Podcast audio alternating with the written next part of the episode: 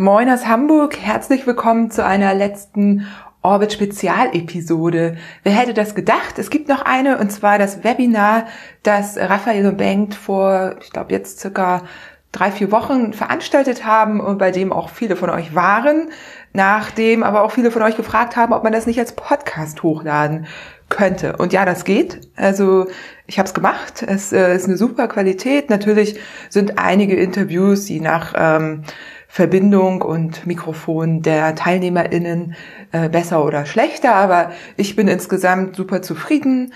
Ähm, man kann sich das sehr gut anhören.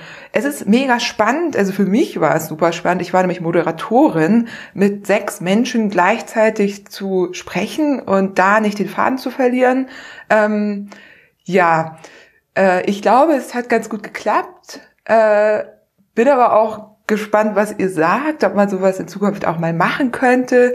Ich kann natürlich auch Podcasts so aufnehmen, dass da mehr TeilnehmerInnen sind ähm, oder eben auch sowas wie ein Webinar tatsächlich auch nochmal als Podcast hochladen. Das ist äh, eben auch überhaupt kein Problem. Ja, ein kleines Experiment für mich, aber um mich soll es eigentlich gar nicht so viel gehen. Eingeladen waren natürlich Raphael Albrecht und Bengt Stiller, die beiden Organisatoren vom Orbit 360 dieses Jahr.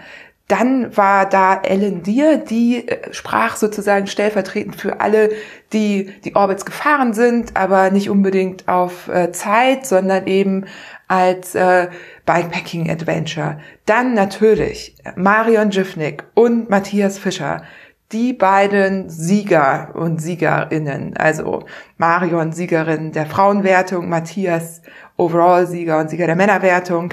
Ähm, die sagen nochmal, wie sie das Ganze angegangen sind, was so Tricks und Herangehensweisen waren, ähm, dass sie ganz klar am Ende nur noch gefahren sind, um sich Punkte zu holen. Das war auch ganz lustig. Was treibt einen eigentlich an, am Ende dann noch so durchzuziehen?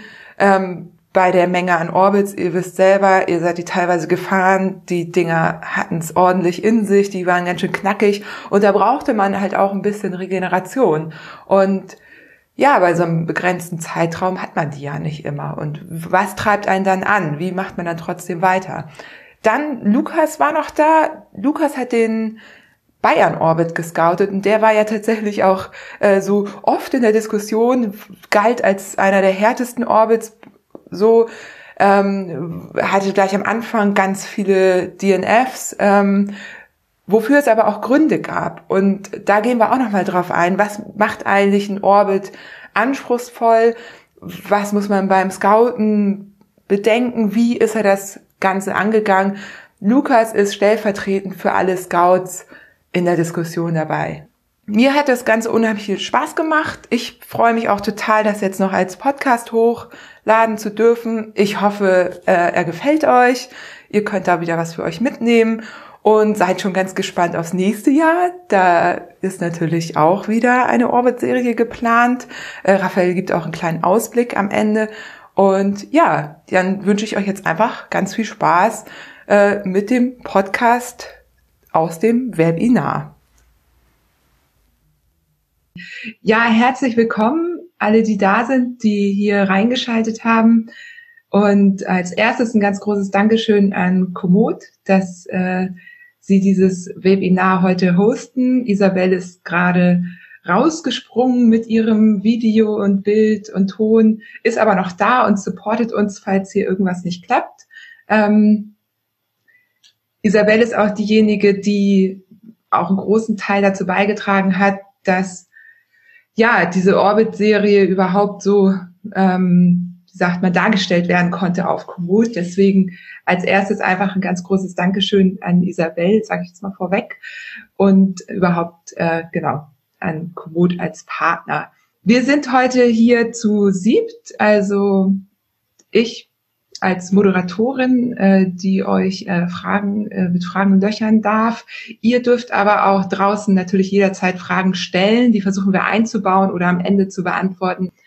Raphael Bengt, ähm, ja. ja erstmal äh, herzlichen Glückwunsch zu diesem sehr erfolgreichen äh, ersten ja Orbit. Ja, das kam ja sehr unverhofft. Ähm, wie geht's euch denn? Ganz gut. Wir haben heute Morgen die 200er Orbiter-Pakete verschickt. Denken, ich hatte einen langen Tag im Radland in Berlin und haben ähm, Airsaver ausgepackt, Mützen verpackt, ähm, Luftpolsterumschläge zusammengeschweißt. Ja, wir haben heute viel gemacht. Ja, war eine schöne Art eigentlich. Fast alle Rennteilnehmerinnen äh, noch äh, viele Male heute durch die Hände und natürlich dadurch auch ins Gedächtnis rufen zu können. War super.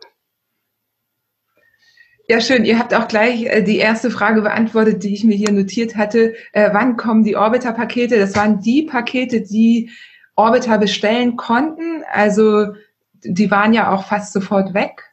Ne? Irgendwie dann waren irgendwie einige ganz traurig, dass sie keine mehr bekommen hatten. Äh, überlegt ihr denn nochmal irgendwie Merch nachzureichen oder nachzu, nicht nachzureichen, aber irgendwann nochmal was zur Verfügung zu stellen?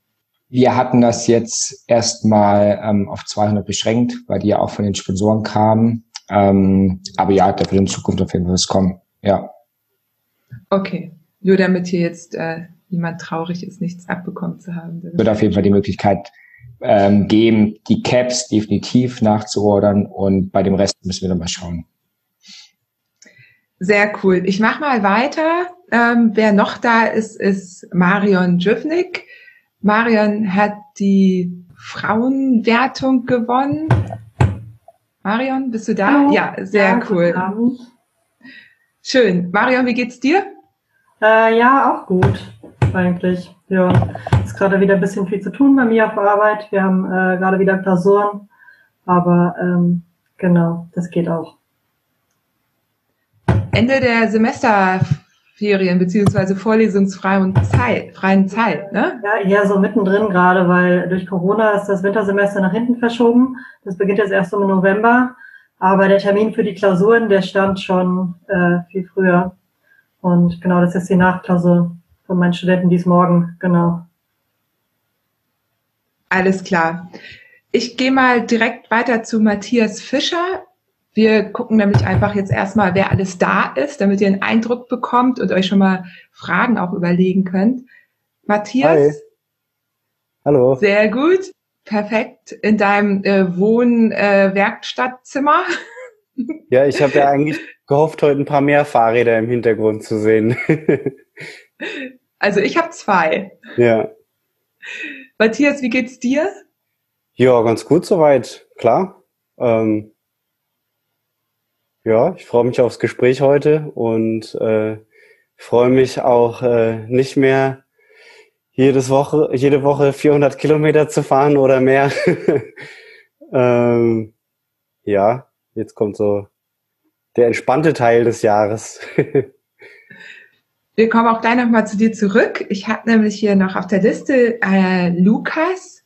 Und Lukas ist hier stellvertretend für alle Scouts, die ja im Grunde den Teil der Arbeit geleistet haben oder die es diesen Orbit gar nicht geben würde. Moin Lukas, wie geht's Hi. dir? Ja, freut mich.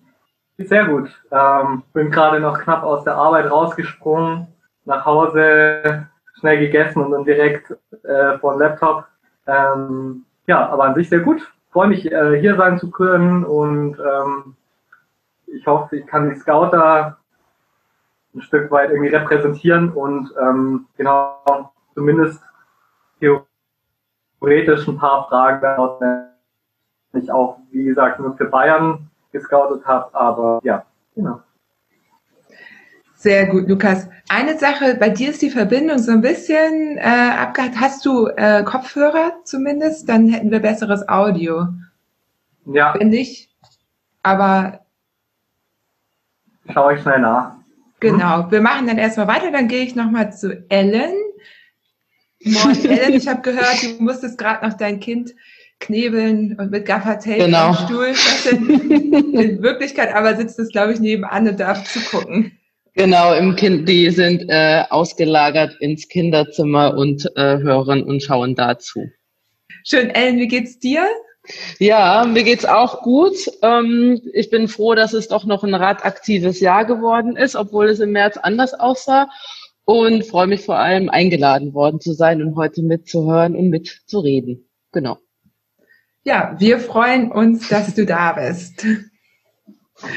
Danke. So, jetzt haben hoffentlich alle einen Eindruck bekommen, wer so hier ist. Ähm, ich springe nochmal zurück zu Rafa, weil ich würde euch gerne kurz mit Rafa und Bank zusammen ähm, ein, klein, äh, ein kleines Intro geben. Wir wissen jetzt nicht, ob ihr alle ganz genau wisst, was eigentlich die Orbit-Serie ist. Also ähm, im Grunde die ganz kurz und knapp die Entstehungsgeschichte. Ihr wisst, im März kam dieses leidige Thema Corona und es kommt auch wieder. Also wir sind damit definitiv noch nicht durch. Und Bengt und Raphael haben sich zusammen überlegt, ja, was kann man eigentlich noch machen, wenn man eigentlich gar nichts mehr machen kann gerade. Und lange Rede, kurzer Sinn, es entstand die Orbit-Serie wirklich mit großem Arbeitsanteil auch aus der Community raus. Diese Strecken mussten alle in relativ kurzer Zeit gescoutet werden.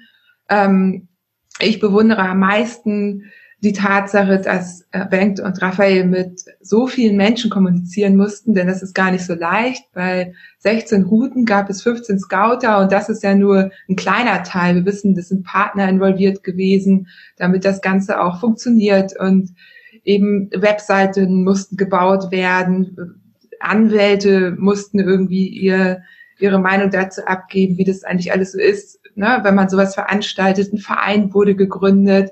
Also da ist ganz schön viel passiert in ziemlich kurzer Zeit. Und herausgekommen ist das, was wir dann alle erleben durften, nämlich die Orbit-Serie, 16 Orbits in 16 Bundesländern, Deutschlands erste Gravel, äh, in Klammern Multisurface-Serie, die vom 4.7. bis zum 6.9. stattgefunden hat. Also ganz kleines bisschen mehr als zwei Monate extra noch mit, mit Wochenende im September, weil es dann doch irgendwie klar war, dass äh, 16 Orbits ganz schön viel waren. Und ich nehme mal vorweg, es hat auch keine und keiner geschafft, die 16 Orbits zu fahren. Raphael, wie viele bist du denn gefahren? Zwölf. Zwölf. Ja, oh, jetzt muss ich gerade kurz überlegen. Ähm, genau. Nee, warst, warst du nicht auch 13 gefahren, Rafa? Nee, Saarland, Hessen ja abgebrochen, Hamburg und Niedersachsen bin ich nicht gefahren. Hamburg war ich auch auf dem Track, wo nur Spaß. Hessen musste ich aussteigen, weil ich Probleme hatte mit dem Rad. Und Saarland ist das Auto stehen geblieben auf der Autobahn und Niedersachsen ich tatsächlich am Ende bewusst übersprungen, weil ich in Bremen nochmal nachlegen wollte. Da war mir das in dem Moment tatsächlich wichtig, wichtiger. Ja. Aber ich habe ja gehofft, dass Matthias die 16 voll macht.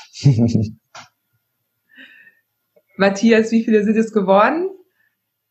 Ja, bei mir waren es 13. Ja. Ich habe äh, Bayern, äh, Sachsen und Sachsen-Anhalt ausgelassen, ja. Hast du die bewusst ausgelassen oder ähm, war das, hat sich das so ergeben?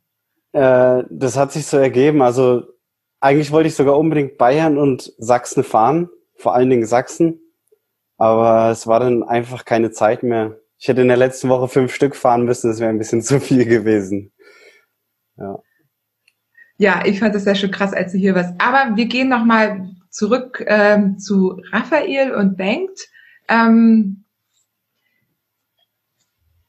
ihr habt ja diese die Serie jetzt auf die auf die Beine gestellt und im Grunde jetzt wie viel ist jetzt wie viel Zeit ist vergangen drei Wochen oder so ähm, wie ist es euch denn in den letzten drei Wochen ergangen? Aber da solltest du, glaube ich, mal aus deinem Volumen erzählen.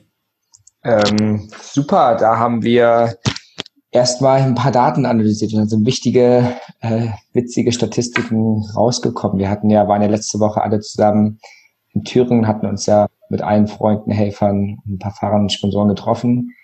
Da hatten wir das ja schon mal gesagt, dass wir insgesamt 84.000 Kilometer gefahren sind und insgesamt 1,6 Millionen Höhenmeter gefahren sind mit allen Teilnehmern bei knapp 12.000 Stunden im Sattel. Also das sind so witzige Werte. Da, da haben wir auch erstmal selbst hinschauen müssen, gerade bei den 1,6 Millionen Höhenmetern. Ähm, ja, von unserer Seite war es ein super Erfolg. Also gerade auch in Betracht dessen, was du vorhin meintest, dass wir das so schnell einfach aus dem Nix rauszaubern mussten. Der Sommer stand ja auch bevor und wir wussten, dass gute Wetter kommt. Die Leute haben Lust aufs Rad zu steigen. Ähm, von daher war auch sehr, sehr viel Stress dabei. Aber ja, hat sich ja gelohnt. Ja, und wenn ich bedenke, dass ich dir noch ein paar Wochen irgendwie ab und an wie so ein Sack an der Fessel hing, was so den Startpunkt anging, da sollte es ja noch viel früher eigentlich losgehen. Eigentlich war die Druckphase ja noch viel intensiver gedacht. Ja, es ist krass zu hören von dir, Johanna, in der so schnellen Übersicht nochmal, was da eigentlich alles passiert ist. Ich weiß nicht, wie es euch geht, aber das ist ja, die letzten sechs Monate sind es ja nur, sind auch irgendwie verschwimmen die so ein bisschen. Ähm, nicht nur, weil ihr jetzt was ziemlich Großes auf die Beine gestellt habt, habt überhaupt diese ganze Situation rund um Corona. Wir waren alle im Lockdown. Freunde von uns sind immer noch im Lockdown in anderen Ländern. Die haben immer neidisch hierher geblickt und, und sehnsüchtig irgendwie das verfolgt, was wir hier machen können. Und ihr habt ja ganz vielen Menschen auch einen Inhalt für den Sommer gegeben, den sie sonst gar nicht gehabt hätten. Also das war auf jeden Fall auch das Feedback, dass ich ganz, ganz viel über den Podcast bekommen habe. Und ja, also ähm, genau, in der Vorbereitung habe ich auch gedacht, ja, wie krass eigentlich. Für so eine Serie braucht man normalerweise anderthalb Jahre Vorlaufzeit. Und ihr habt es einfach mal so auf die Beine gestellt. Mit mit den Menschen natürlich zusammen, die euch geholfen haben, aber letztendlich wart ihr das, die das eben dann am 4.7. Äh, online hatten. So, und die ersten sind eben nachts um 12 den, in den ersten Orbit gestartet. Also, ja. Genau, also, also da auch nochmal, wir haben ja über 4000 Kilometer gescoutet. Das war natürlich dann trotzdem eine super Community-Arbeit, wo die Scouts auch alle mitgeholfen haben. Ähm, hier kam gerade schon die Frage, hatten die Scouts Vorgaben. Ja, die Scouts haben auch eine super Arbeit gemacht. Also es waren wenige Wochen, die die Zeit hatten zu scouten. Da gab es sicherlich hier und da mal noch den ein oder anderen Brennnesselbusch, den wir uns gemerkt haben und der nächstes Jahr nicht wieder drin sein wird. Aber insgesamt waren es 4200 Kilometer in Deutschland gescoutet. Das ist eine super Sache von den Scouts auch. Machen wir doch damit mal weiter. Also von mir aus kannst du alle Brennnesselfelder der Welt einbauen. Die haben mich nämlich am wenigsten gestört. Aber ähm, Lukas, hast du, oh, ich sehe, du hast jetzt mittlerweile Kopfhörer auf. Magst du mal reinspringen? Ja, wollen wir es mal testen? Hört ihr mich? Ja, hört sich sehr gut an. Ähm, also du stehst da hier, also du bist stellvertretend für alle Scouts hier dabei. Du kannst jetzt die Ehre der Scouts verteidigen. Und ähm, du bist auch, wenn ich es richtig mitbekommen habe, der Scout, dessen Orbit so am umstrittensten war, würde ich jetzt mal sagen. Ähm, nämlich der Bayern-Orbit. Da sind ja eine Menge Dinge passiert. Also meine erste Frage wäre, wie bist du überhaupt rangegangen? Also was machst du als Scout als erstes? Wie, wie legst du los? Mhm. Mm. Ja, also das Ganze hat angefangen, dass äh, im Frühjahr Rafa aus dem Nichts angerufen hat. Und äh, nach einem kurzen Gespräch war klar, was er, was er vorhatte. Und da habe ich äh, natürlich schon ein bisschen abgeklopft, so welche Richtung soll das haben, was ist das für ein Charakter. Wir haben ja beide so ein, ein Stück weit eine äh, Erfahrung schon in Bikepacking-Events und äh, durchaus auch härtere Rennen und dann hat man darüber gesprochen, okay, wie krass, wie lang. Ähm, das war dann relativ schnell klar und ja, ein paar Sachen haben wir eben definiert oder hat Rafa mit Bank eben definiert, dass die Scouter ähnliche Strecken bauen können und dass es ein Stück weit eine Einheit ist und nichts äh, komplett ausufert, trotzdem aber genug Flexibilität für ja für, für den Scouter selber und auch für, für die Region. Ähm, und mit Bayern habe ich es dann so gemacht, dass ich, für mich war klar, ich wollte in Bayern auf jeden Fall Berge haben. Ich meine, wenn ich Bayern repräsentiere, dann müssen da Berge rein. Und ähm, München war ganz geschickt als Startpunkt für mich. Das war früh klar, weil ich von anderen Events fand ich, kenne ich dass es manchmal nicht so praktisch ist mit der Anbindung. Deswegen habe ich zum Beispiel München genommen, weil ich mir einfach dachte, egal wo die Leute herkommen, wenn die von Hamburg kommen, können die da locker hinkommen, können, wenn sie danach K.O. sind, schnell wieder weg oder ein Hotel finden. Ähm, für die Strecke selber, Höhenmeter war klar, ich wollte auf jeden Fall zwischen 2 und 4.000 haben. Ähm, nicht prinzipiell hoch, viel, sondern mehr, mir ging es tatsächlich äh, mehr um die Qualität oder halt um die, um die Orte der Strecke. Ähm, das ist halt das Witzige, weil ich eigentlich beim Scouten auch dachte, ach, eigentlich ist das doch ein guter Mix zwischen äh, Anstrengung und, und ein bisschen was fürs Auge. Äh, letzten Endes äh, war der Bayern Orbit dann eben, wie du schon gesagt hast, früh großes Thema, äh, von manchen geliebt, von manchen gehasst. Ähm, ich glaube aber, dass er hauptsächlich deswegen so einen schwierigen Stand am Anfang hatte, weil ähm, ziemlich in der ersten Woche, äh, als, der, als der Orbit gestartet ist und auch die ersten Leute direkt auf dem Bayern Orbit sind, war um ähm, südlich von München war ein Hochwasser. Da war eine Zeit lang einfach viel zu viel Wasser in der Isar äh, und auch in den Voralpen um, um Bad Hölz. Und das hat natürlich maßgeblich die Strecke verändert. Ich meine, äh, alle Dinge, die davor vielleicht ein bisschen Offroad-lastig waren, wurden jetzt zu Schlamm. Und äh, da haben, glaube ich, einige Leute gekämpft und zu Recht auch mal geflucht. Ähm, gegen Ende hat sich, hatte ich das Gefühl, hat sich der Bayern Orbit aber sehr gut wieder gefangen und das Image, glaube ich, auch wieder gebessert. Ähm, genau, das war speziell an Bayern halt das Problem. Es war ein bisschen schade dieses Jahr, aber so ist halt, ist halt auch ein Faktor, ne? Wetter weiß man nie, wann ist es perfekt, wann ist es zu heiß, wann ist zu viel Regen, gehört dazu. Das ist ja auch was, äh, worüber wir beim Evaluations-Orbit-Wochenende gesprochen haben, dass diese Tracks einfach auch selbst über diese zwei Monate oder, naja, ihr habt sie ja auch noch sehr viel früher gescoutet, sich einfach so verändern in der Beschaffenheit, dass es ganz schwer vorherzusagen ist. Aus einem, aus einer Wiese wurde ein Feld, aus einem Weg wurde ein Bach. also so, das, das ist äh, total spannend auch, ne? aber eben auch auf eine Art unvorhersehbar. Wurde denn bei dir irgendwann was angepasst oder wurden überhaupt Strecken angepasst? Ähm, generell wurde, glaube ich, hier und da ein bisschen angepasst. Ich habe es eher immer als Verbesserung verstanden. Also es waren wirklich nur kleine Dinge. Äh, hier und da mal ein paar hundert Meter.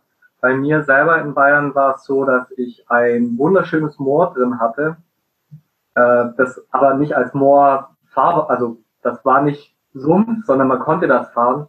Nur ähm, ab dem Hochwasser war natürlich klar, dass das nicht mehr fahrbar war. Das ist deshalb natürlich früh rausgeflogen, äh, wurde ein paar hundert Meter umfahren mit einer schöner, schönen äh, Gravel, einem schönen Gravel-Abschnitt. Und dann gab es später noch einen Punkt, äh, mit einem Privatgelände, das aber auf allen Plattformen, also unter anderem auch auf Komoot äh, und allen OpenStreetMaps eigentlich freigegeben war und sogar ein Schild dran war, dass ähm, Wanderer und Radfahrer willkommen sind. Das war aber hin und wieder dann zu und äh, Leute mussten ihr Fahrrad drüber äh, buchten und das habe ich dann, das war mir dann auch zu heiß und dachte ich mir, wenn das jetzt so schon losgeht, habe ich das auch rausgenommen. Aber an sich waren die Strecken, glaube ich, alle echt so gut gescoutet, dass man da wenig machen musste.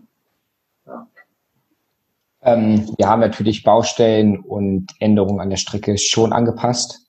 Ähm, aber sonst wurde, wurde nichts angepasst, weil es war ja auch ein Rennen und es war die ein oder andere trickige Stelle drin, ja, aber die haben wir im Nachhinein bewusst nicht mehr angepasst, weil ja es wäre einfach Wettbewerbsverzerrung gewesen. Von daher Baustellen und Sachen, wo man nicht vorbeikam, die wurden angepasst, weil es einfach auch nicht anders ging. Und da auch nochmal Danke an die Fahrer, die haben uns nämlich super lieb die Mails geschickt mit Screenshots aus Komoot und dann gesagt, guck mal, bei Kilometer 60 da an dem Punkt ist jetzt eine Baustelle, da können die Leute nicht mehr lang versucht, das mal zu ändern.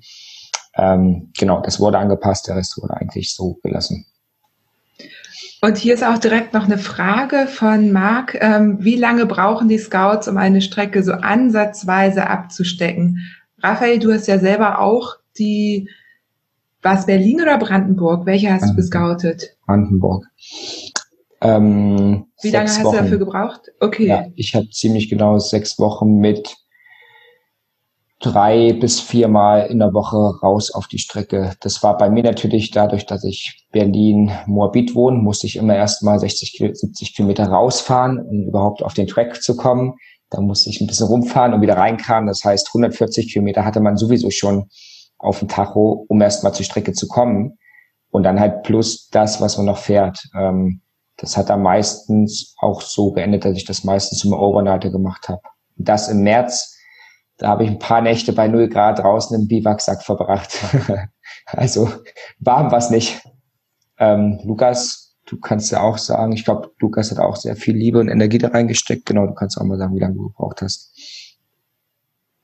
Ja, also Bayern, ähm, Bayern habe ich angefangen zu scouten, ich glaube eine Woche nachdem ich mit Rafa telefoniert hatte, also eigentlich direkt das Wochenende. Ich war dann so auf Feier, Rafa wollte mit dem Ding äh, rausgehen. Äh, es war die beste Zeit. Ein Kumpel von mir hatte gerade auch ein neues Fahrrad und wollte Bikepacking anfangen, den habe ich sofort eingepackt. Und äh, Bayern war dann jetzt, weil er war das Versuchskaninchen und ähm, dann haben wir auch einen Overnighter erst gemacht ähm, später bin ich sie dann nochmal alleine gefahren äh, als Ganzes und beim dritten Mal habe ich noch ein Teilstück äh, verändert. Ähm, genau, das war so das, ich glaube, ja, zwei Wochenenden komplett und dann noch an einem Wochenende einen Tag. Da war ich so im Sattel und dann halt relativ viel Recherche auch am PC. Ähm, wozu ich sagen muss, persönlich mit Komoot, ich mag's gerne und ich habe damit auch schon davor immer gerne Strecken geplant und mir angeschaut, was andere Leute schon gefahren sind. Und das hat mir auf jeden Fall auch geholfen, äh, zumindest um Inspiration zu finden, weil man hat immer ein paar Eckpunkte, die man auf jeden Fall, glaube ich, gerne haben möchte oder drin sein wollen. Und da war es natürlich ganz geschickt, äh, zu schauen, was sich da anbietet. Genau. Und so kam es dann zusammen. Ja, danke schön. Äh, Raphael, du hast es eben schon gesagt, das Ganze ist ja ein Rennen. Und ich bin eben ganz schnell wieder weg von Matthias Fischer, bisschen zu früh. Matthias? Hi, ja. Ja, du tauchst bei mir gerade noch nicht auf, deswegen, ja, jetzt sehe ich dich.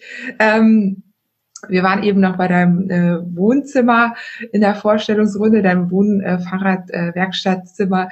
Äh, Und ja, Matthias, erstmal herzlichen Glückwunsch ähm, zum Overall-Sieg. Ähm, okay. Marion, magst du dich auch mit reinschalten? Jo, hi. Herzlichen Glückwunsch zum Sieg in der Frauenwertung äh, und zum sechsten Platz Overall, was mit Danke. neun Orbits auch eine richtig krasse Leistung ist. Du warst in den Platzierungen richtig weit oben overall und Matthias, du natürlich auch. Ähm, ja, ähm, Matthias, ich fange mal mit dir an. Ähm, wie, wie war das denn für dich? War, waren andere Events eigentlich geplant? Also was, was hattest du eigentlich vor diesen Sommer? Ja, das ist, ähm, eigentlich wollte ich ja, also der, der Plan schon nach Corona war, Taunus Bikepacking zu fahren. Und da auch äh, ganz, ganz großes Sorry, weil ähm, dann bin ich so ein paar Orbits als Vorbereitung gefahren und dann war ich mittendrin und irgendwie auch schon auf Platz zwei oder drei und dann äh, ja habe ich mir gedacht, okay, das das kannst du jetzt durchziehen und äh, dann habe ich die die Priorität verschoben sozusagen, ja, genau. So davor, also bevor es die Orbit-Serie überhaupt gab, also mich interessiert im Grunde, was für eine Art von Rennen du eigentlich fährst, wenn du nicht gerade Orbits fährst. Also ähm, ich fahre schon seit 2013 Amateur-Rennradrennen, so Kirmesrennen, Kriterien ähm, und mache aber auch immer gern mal so, so Langdistanz-Sachen. Eigentlich liegt's mir halt auch tatsächlich besser, also da bin ich erfolgreicher mit. und ähm, jetzt habe ich mir letztes Jahr so überlegt, ähm, fährst du 2020 gibst du noch mal Gas auf der Straße. Und äh, ja, dann wurde natürlich alles abgesagt und da kam mir das, das ganz recht, diese Orbit-Serie. So haben sich dann ja die Pläne verändert, genau. Aber eigentlich wollte ich wollte ich da noch mal angreifen, ja. Marion, wie war das bei dir? Was hätte diesen Sommer angestanden? Äh, genau, also vor Corona hatte ich den Plan, dass ich Triathlon mache, auf jeden Fall. Und ich war in einem Gravel-Team schon, das Gravel Epic Team. Äh, da sollten so vier Rennen in Europa und ähm, Marokko stattfinden. Das hat sich dann aber zerschlagen mit Corona. Also schon im März war dann klar, dass dann wahrscheinlich keins mehr stattfindet. Ähm, genau, ich war dann noch für einen Triathlon und Marathon äh, angemeldet. Die wurden dann auch, also der Marathon wurde gleich abgesagt, der Triathlon wurde erst verschoben. Genau. Und äh, aber ich habe die Corona-Zeit genutzt, um zu trainieren. Das hat mir so ein bisschen Halt gegeben, ein bisschen Struktur in meinem Leben, was ja, wo jeder Tag gleich aussah. Ähm, ich war also gut fit, als ich von der Orbit-Serie gehört habe. Ich hatte eigentlich noch die Hoffnung, dass ich noch einen Triathlon mache. Jetzt im September, der ist dann jetzt aber auch ausgefallen. Und ähm, ja, die Orbit-Serie war dann das, worin ich dann äh, aufgehen konnte mit der Form, die ich mir antrainiert habe. Genau. Sag mal so, wenn man das so auf den Social Media Kanälen verfolgt hat, sah es so aus, als wenn es dir relativ leicht gefallen äh, ist. Ähm, was war denn so, also A, wie hast du dich auf so einen Orbit vorbereitet? Das wäre jetzt die erste Frage. Und was war dann am härtesten im Rennen selber? Ähm, ja, genau. Also bei den Vorbereitungen äh, bin ich auch, also ich war erstmal total unsicher, was mich erwartet. Also ich bin noch nicht so viel Gravel gefahren davor, also fast gar nicht. Ich habe das Rad seit einem Jahr, aber bin damit so ein bisschen im Urlaub mal auf Schotter gefahren, aber das war's. Und ähm, wenn ich so Straße fahre, ich fahre sehr viel Straße auf lange Strecken, dann kann ich das einschätzen. Dann weiß ich, das sind so und so viele Kilometer mit so und so viel Höhenmeter. Das kann ich ungefähr in dem Schnitt fahren, dann bin ich nach der Zeit da. Aber bei Gravel ist es ja nicht so. Das ist ja sehr abhängig von der Wegbeschaffenheit und allem möglichen, was da noch im Weg rumliegt. Da können die Zeiten, die man für so eine Strecke braucht, doch sehr variieren, unabhängig von den Höhenmetern und von, den, von der Kilometerzahl. Wenn man sich überlegt, wie in welchem Zeitfenster will ich ungefähr durchkommen, wie viel Zeit will ich dafür brauchen, wann muss ich mein Trinken auffüllen, wann muss ich eine Pause machen? Und so. Und ähm, genau, da habe ich beim Hamburger Orbit relativ viele Backups gehabt. Also schon so alle 50 Kilometer hatte ich schon einen Stop markiert in der Karte, wo ich ähm, was zu essen oder zu trinken bekommen hätte. Und habe dann gemerkt, dass ich diesen alle 50 Kilometer Stop nicht brauche. Und habe dann im Endeffekt nur einen Stop gemacht nach 100 Kilometern. Und ähm, das hat mir so eine ganz gute Basis gegeben. Ich glaube, der Hamburger Orbit, der ist auch so ziemlich in der Mitte so vom Anspruch von den Orbits. Und der war am Anfang, also je nachdem, wo, also an dem äh, vorgeschlagenen Startpunkt, äh, von da aus gesehen war am Anfang und am Ende, also da an den Elbhängen und in den Hamburger Bergen ist der relativ anspruchsvoll und dazwischen kann man ganz gut Gas geben. Und ist halt dadurch, dass der Anfang und das Ende so, so relativ technisch sind, ist er doch sehr im Mittelfeld vom Gesamtanspruch der Orbits. Genau, und äh, an dem Orbit konnte ich dann so ungefähr sehen, wie gut ich durchkomme, wie viel Pausen brauche ich. Und bei den anderen Orbits habe ich das dann äh, so geplant, dass ich, äh, je nachdem wie lange er war, entweder nach der Hälfte oder nach 100 Kilometern einen Stop hatte. Ähm, genau, und ähm, manchmal habe ich den Startpunkt noch angepasst, ähm, je nachdem, wo ich übernachten konnte. Und äh, ob es vielleicht eine Fähre gab, dann konnte man nämlich auf der Fähre starten und Start drücken, während die Fähre gerade losgefahren ist. Dann spart man sich noch eine Viertelstunde. Ähm, genau, aber sonst ähm, habe ich da nicht mehr so viel geplant. Ja. Welcher Orbit war das denn, wo du auf der Fähre gestartet bist? Äh, zum Beispiel äh, in Rügen bin ich auf der Fähre gestartet und in Rheinland-Pfalz. Das war ah, okay. auch äh, tatsächlich der nächste Ort von, äh, von dort, wo ich geschlafen habe. Und äh, genau, das spart einem dann so eine Viertelstunde bis 20 Minuten oder noch länger, je nachdem, wie, wie oft die fährt, die Fähre. Genau, und hier in Hamburg wurde die ja rausgenommen. Ne? Da wurde ja eben, genau, genau. da hatte man eigentlich nur einen Startpunkt und schnell sein wollte.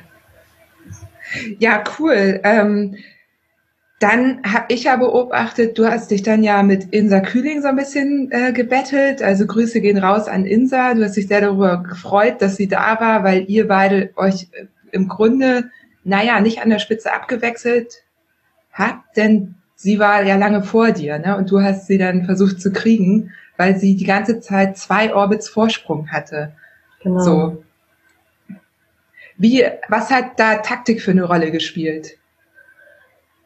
Äh, ja, also ähm, so viel Auswahlmöglichkeiten hatte ich da gar nicht mit der Taktik, weil ich ja auch nur äh, begrenzt Zeit hatte. Also so bis Ende August war ich voll eingespannt in äh, Unileben. Da ging bei mir auf jeden Fall nicht mehr als ein Orbit pro Woche.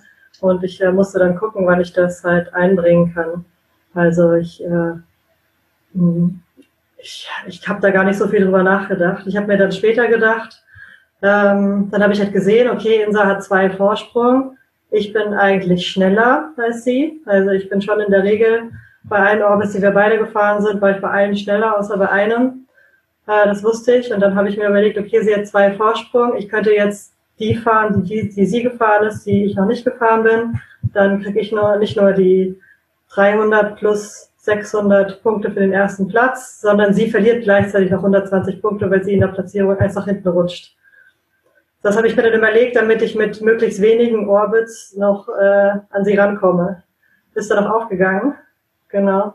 Wir haben dann am Ende genau gleich viel Orbits und ich habe äh, so viele Punkte, dass sie noch hätte mindestens zwei fahren müssen, um mich zu schlagen. Ähm, genau. Ja. Ja, sehr cool. Und äh, Fazit zur Serie? Würdest du nächstes Jahr nochmal fahren? Ja, super, auf jeden Fall. Also erst dachte ich, äh, äh, oh Gott, oh Gott, ich will ja nächstes Jahr richtige Rennen fahren. Ich will ja jetzt meine Form nicht verlieren äh, bei sowas.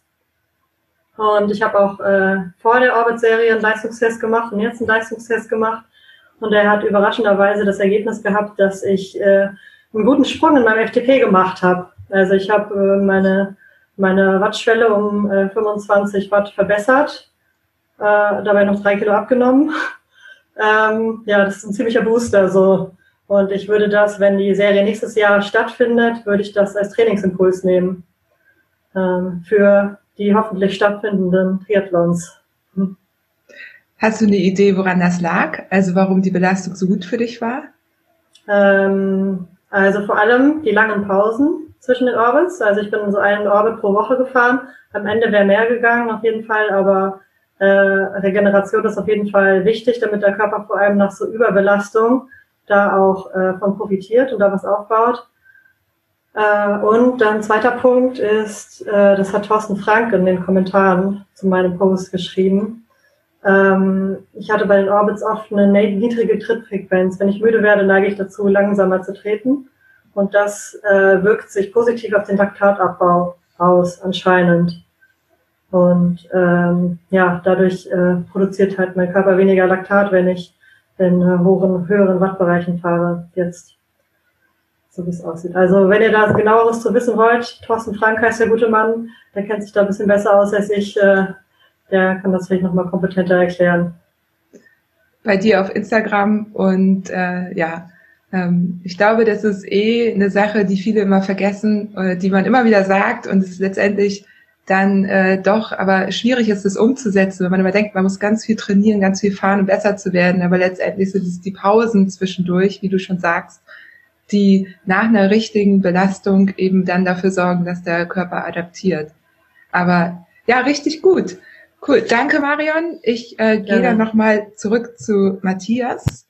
Zu dem äh, Fitnessbonus, den Marion da mitbekommen hat. Viel hilft viel. Also ich meine, wenn man viel fährt, dann ist man auch äh, ist man auch fit. Also das ist so meine Erfahrung. Da musste ich nur gerade dran denken. Ähm, ja, in der Vorbereitung, das hat sich von, von Orbit zu Orbit, Orbit komplett verändert. Also ähm, am Anfang hat man noch relativ akribisch geplant ähm, mit Stops und mit zwei Flaschen am Rad und relativ schnell hat sich das dann verändert in alles zu essen mitnehmen und irgendwo auf gut Glück äh, Wasser finden. Also ähm, ja, ich sag mal, gerade zu der Zeit, wo ich ganz viele hintereinander gefahren bin, war dann so eine großartige Planung eigentlich, da hat man dann keine Lust mehr drauf gehabt. Da ist man, äh, hat man nur gesehen, dass man irgendwie zum Start kommt und los geht's, ja.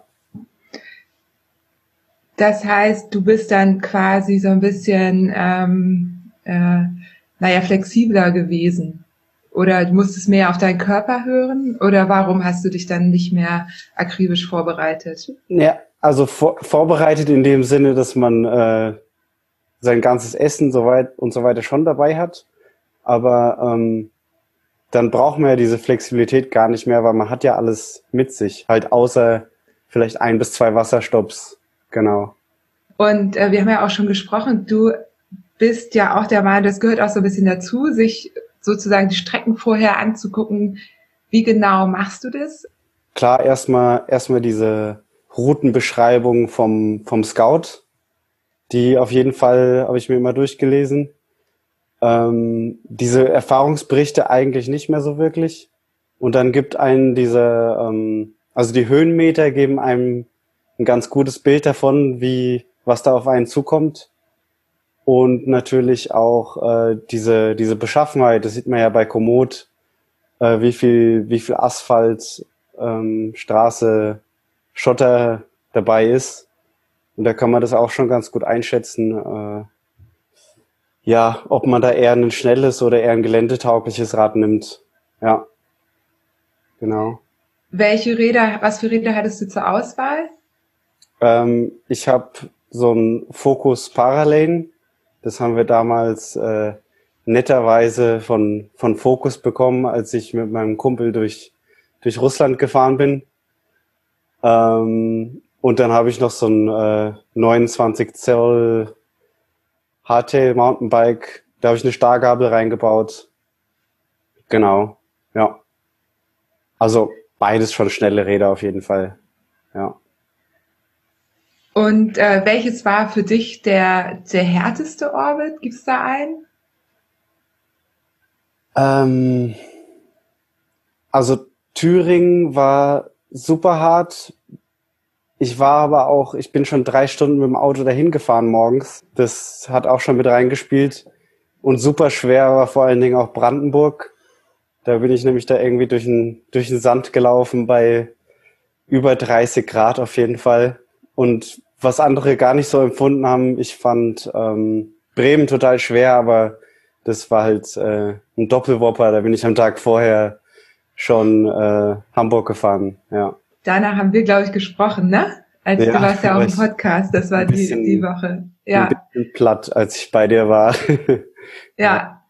Hier kommt gerade eine interessante Frage rein und zwar äh, geht die an euch beide, also Marion, Marion und Matthias. Ähm, was hat euch am Ende mehr angetrieben? Diese Frage ist von Marc nochmal. So viel wie möglich Orbits zu schaffen und so weit wie möglich oben zu sein oder einfach nur das Gefühl, Erlebnis in jedem Bundesland die schönste Strecke zu fahren? Marion, fang mal an. Also es geht darum, was mich am Ende angetrieben hat. Ja. am Ende wollte ich nur äh, in der Rangliste oben sein und äh, vielleicht äh, nicht mehr, nicht mehr äh, mich äh, alleine im Wald sein an jedem Wochenende. Also ich muss sagen, ich war äh, mental ziemlich erschöpft zum Schluss, auch wenn mein Körper sich ganz gut angepasst hat. Ähm, ich hatte dann auf jeden Fall auch keinen Bock mehr auf irgendeinen Orbit, der vielleicht nicht so schön ist. Äh, also so äh, Bremen war mir halt dann viel zu lang, da hatte ich dann keine Lust mehr drauf, obwohl ich den hätte fahren können. Und ich habe dann ganz bewusst, also meine letzten Orbits, die waren ganz bewusst Orbits, die sehr viele gute Bewertungen hatten, wo ich viele gute Erfahrungsberichte gelesen habe, damit ich, äh, damit ich da auf jeden Fall mit einem positiven Gefühl rausgehe. So. Und äh, ja, genau, die waren auch wirklich sehr schön. Also da muss ich wirklich sagen, äh, da habe ich das auch wirklich genossen, da bin ich die auch wirklich sehr gerne gefahren. Ähm, würde ich auch vielleicht nochmal fahren, freiwillig.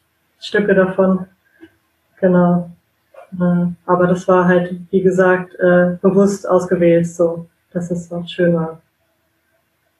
Welches war denn dein Lieblingsorbit? Ähm, ich glaube Nordrhein-Westfalen tatsächlich, weil der äh, ist zwar auch anspruchsvoll, dadurch, dass er relativ viele Höhenmeter hat, aber ich fand, der war dadurch sehr abwechslungsreich. Also ähm, da wurde mir halt nicht langweilig. Der hatte halt ein langes, flaches Stück, wo ich halt äh, ballern konnte und gut Kilometer machen konnte. Und der hatte dann aber auch diesen fetten Berg drin und diese ganzen äh, Talsperren, genau, wo man, äh, wo man mal was anderes gesehen hat, ob man eine andere Position hatte im Sattel. Das ist ja auch, äh, auch wichtig bei so langen Sachen, weil irgendwann, wenn man nur in einer Position fährt, tut einem dann alles weh, der Hintern, der Rücken die Hände, die Schultern meinetwegen. Genau, und das war halt, es hat bei den Sachen, wo dann die Höhenmeter drin sind, ist es dann weniger so. Und äh, Matthias, wie war das bei dir? Was hat dich vorangetrieben am Ende? Ja, ist Competition auf jeden Fall. Also ich glaube, äh, wenn es kein Rennen wäre, dann wäre ich wahrscheinlich keinen einzigsten Orbit gefahren. Nee, ähm, das äh, gehört bei mir schon irgendwie immer beim Radfahren auch dazu. Ja. Hier ist noch eine Frage zum Thema Essen. Was, ähm, was hast du dir zu essen mitgenommen?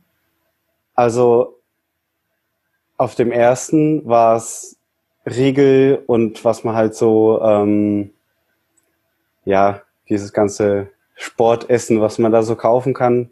Und das hat sich irgendwann komplett geändert, also ziemlich schnell eigentlich ähm, ist man von süß auf salzig übergegangen. Und ähm, dann gab's Kartoffeln unter anderem, das war ja dein Tipp. Ähm, Waffeln mit Erdnussbutter dazwischen, irgendwelche ähm, so Erdnüsse im Teigmantel, so dieser ganze, dieser ganze Kram, den man nicht essen soll.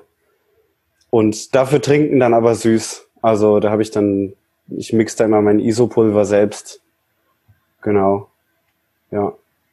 Und ähm, bei Marion weiß ich das, die hat ja eine Food Pouch am Rad. Wie machst du das? Wie sorgst du dafür, dass du während des Fahrens viel isst? Hast du das auch irgendwie parat oder in Trikottaschen oder wie, wie kommst du da gut ran?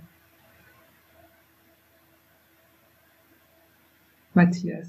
Ach so, ja, äh, ich, ähm, ich, ich, meinte eben, bei Marion weiß ich es tatsächlich, so, ne? Ähm, Oder genau, die, die hat eine schöne Food Pouch, aber bei dir, ich erinnere ja, mich nicht, hast du auch sowas am Rad? Nee, ich habe äh, ich habe meistens einen Rucksack mitgenommen und da habe ich mir dann immer mal so was vom Rucksack in die Trikottaschen gestopft und äh, manchmal habe ich dann halt so umgeladen sozusagen, dann drehe ich meinen Rucksack so um und setze den einfach nach vorne und dann kann ich während der Fahrt da reingreifen und mir so raussuchen, was ich zu essen brauche. Ja. und das auf den Wegen. ja, das geht schon. Ja. Ich habe eigentlich alles auf dem Rad gemacht. Also das Wichtigste ist halt immer weiterzufahren, aber das brauche ich dir ja nicht zu sagen, ja. Ja. Weißt du ja. Ja, also ich bin nur tatsächlich auch nicht die Radakrobatin, die dann, äh, also bei mir muss das immer alles greifbar sein. Also jetzt mit Rucksack hinten und Umladen und so alles während des Fahrens. Ja, das, äh, das wundere ich, dass du das so machst. Also es kam auch schon, da habe ich mit, äh, mit Tom äh, drüber lachen müssen letztes Wochenende. Äh, es kam schon häufiger mal vor, dass man sich was in den Mund gesteckt hat und dann eine ganze Abfahrt äh, mit ja. dem Essen im Mund runtergefahren ist und dann erst, als man unten war, dann äh, kauen konnte. Aber das, das geht alles irgendwie. Ich finde es auch, auch so ein bisschen der Spaß dabei, dass man sich so einen ganzen Tag irgendwie auf dem Fahrrad äh, verpflegen und äh, zurechtkommen muss. Ja, genau. Ja, äh, sehr cool. Hier kommen übrigens noch spannende Fragen, aber wir gehen jetzt mal zu Ellen. Ellen? Ah, hallo. Erstmal hallo Ellen. Jetzt haben wir ja mit äh, Matthias und Marion die die ohne Ranking gar nicht an Start gegangen wären, wenn ich das jetzt mal so äh, sage. Nee, ich glaube, das ist auch wirklich so. Ähm, Genau, aber die, die zweite Seite des Orbits ist ja die des, äh, ja, Fahren, um zu finishen. Dann erzähl mal, was hast du, also wie viele Orbits bist du gefahren, mit wem und genau. welche? Also ich bin drei Orbits gefahren, also äh, Sachsen-Anhalt, Bayern und Rheinland-Pfalz. Und ähm, also ursprünglich war das für mich einfach mal so ein ich sag mal, schnuppern, anfangen damit, weil ich noch gar nicht so lange, ich sag mal, Rad fahre. Also ich habe seit 2018 ein Rennrad, seit 2019 ein Crosser und seit 2020 ein Gravelbike. Und mein Freund ist aber schon längere Sachen gefahren. Und äh, von daher hatte ich mir dieses Jahr eigentlich vorgenommen, ja, ich will mal was anfangen, irgendwas easy, Hanse Gravel, relativ flach, vielleicht Wind, aber das schaffe ich auch solo ja, wurde ja abgesagt und von daher kam dann Orbit auf den Plan und da dachte ich, ja, das will ich mal machen irgendwie. Man kennt sich einigermaßen aus. Wenn man irgendwelche Probleme hat, äh, kann man auch wieder nach Hause laufen sozusagen. Genau. Und ich bin die alleine gefahren ähm, mit einem Zeitversatz. Also ich bin zu den drei Orbits mit meinem Freund zusammen gefahren, aber wir sind zwischen, ich würde mal sagen, eineinhalb Stunden. Und ähm, einer Stunde äh, versetzt gefahren. Also ich bin immer, ich bin eh Frühaufsteherin und eher Langschläfer, von daher bin ich immer so um drei aufgestanden und um vier los, weil ich fahre ja nicht so schnell und wusste auch, konnte es auch nicht einschätzen, wie lange ich brauche und habe gedacht, ich will jetzt im Dunkeln losfahren und im nicht allzu Dunkeln wieder ankommen oder vielleicht noch im Hellen, aber von daher früh aufstehen und früh starten. Ich bin drei gefahren. Zeitlich ja. war es nicht, äh, war, war nicht mehr drin, weil ich auch noch äh, ein kleines Kind hier rumspringen hat. Und ich bin so eine Sammlerin. Ich hätte gerne alle gefahren, nicht aus dem Competition Finishen, sondern eher aus dem Sammeln. Und äh, Geografen müssen ja überall rumkommen und alle Bundesländer bereisen. Aber es sind halt nur drei geworden, aber die Tracks sind ja da, von daher.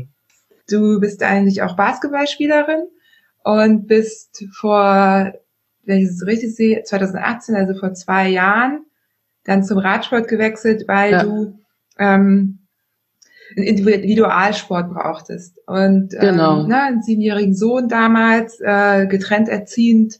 Und da hat man eben auch nicht so viel Zeit. Und es ist ja für dich gut aufgegangen. Also ähm, ich spiele noch Basketball, aber halt jetzt natürlich nicht, aber einmal in der Woche mit so einer Herrenbetriebsmannschaft und das ist super.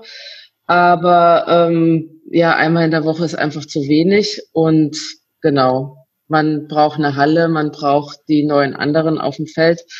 Und äh, da dachte ich, äh, irgendwas, was ich alleine machen kann, aber nicht unbedingt alleine machen muss, wird sich da anbieten.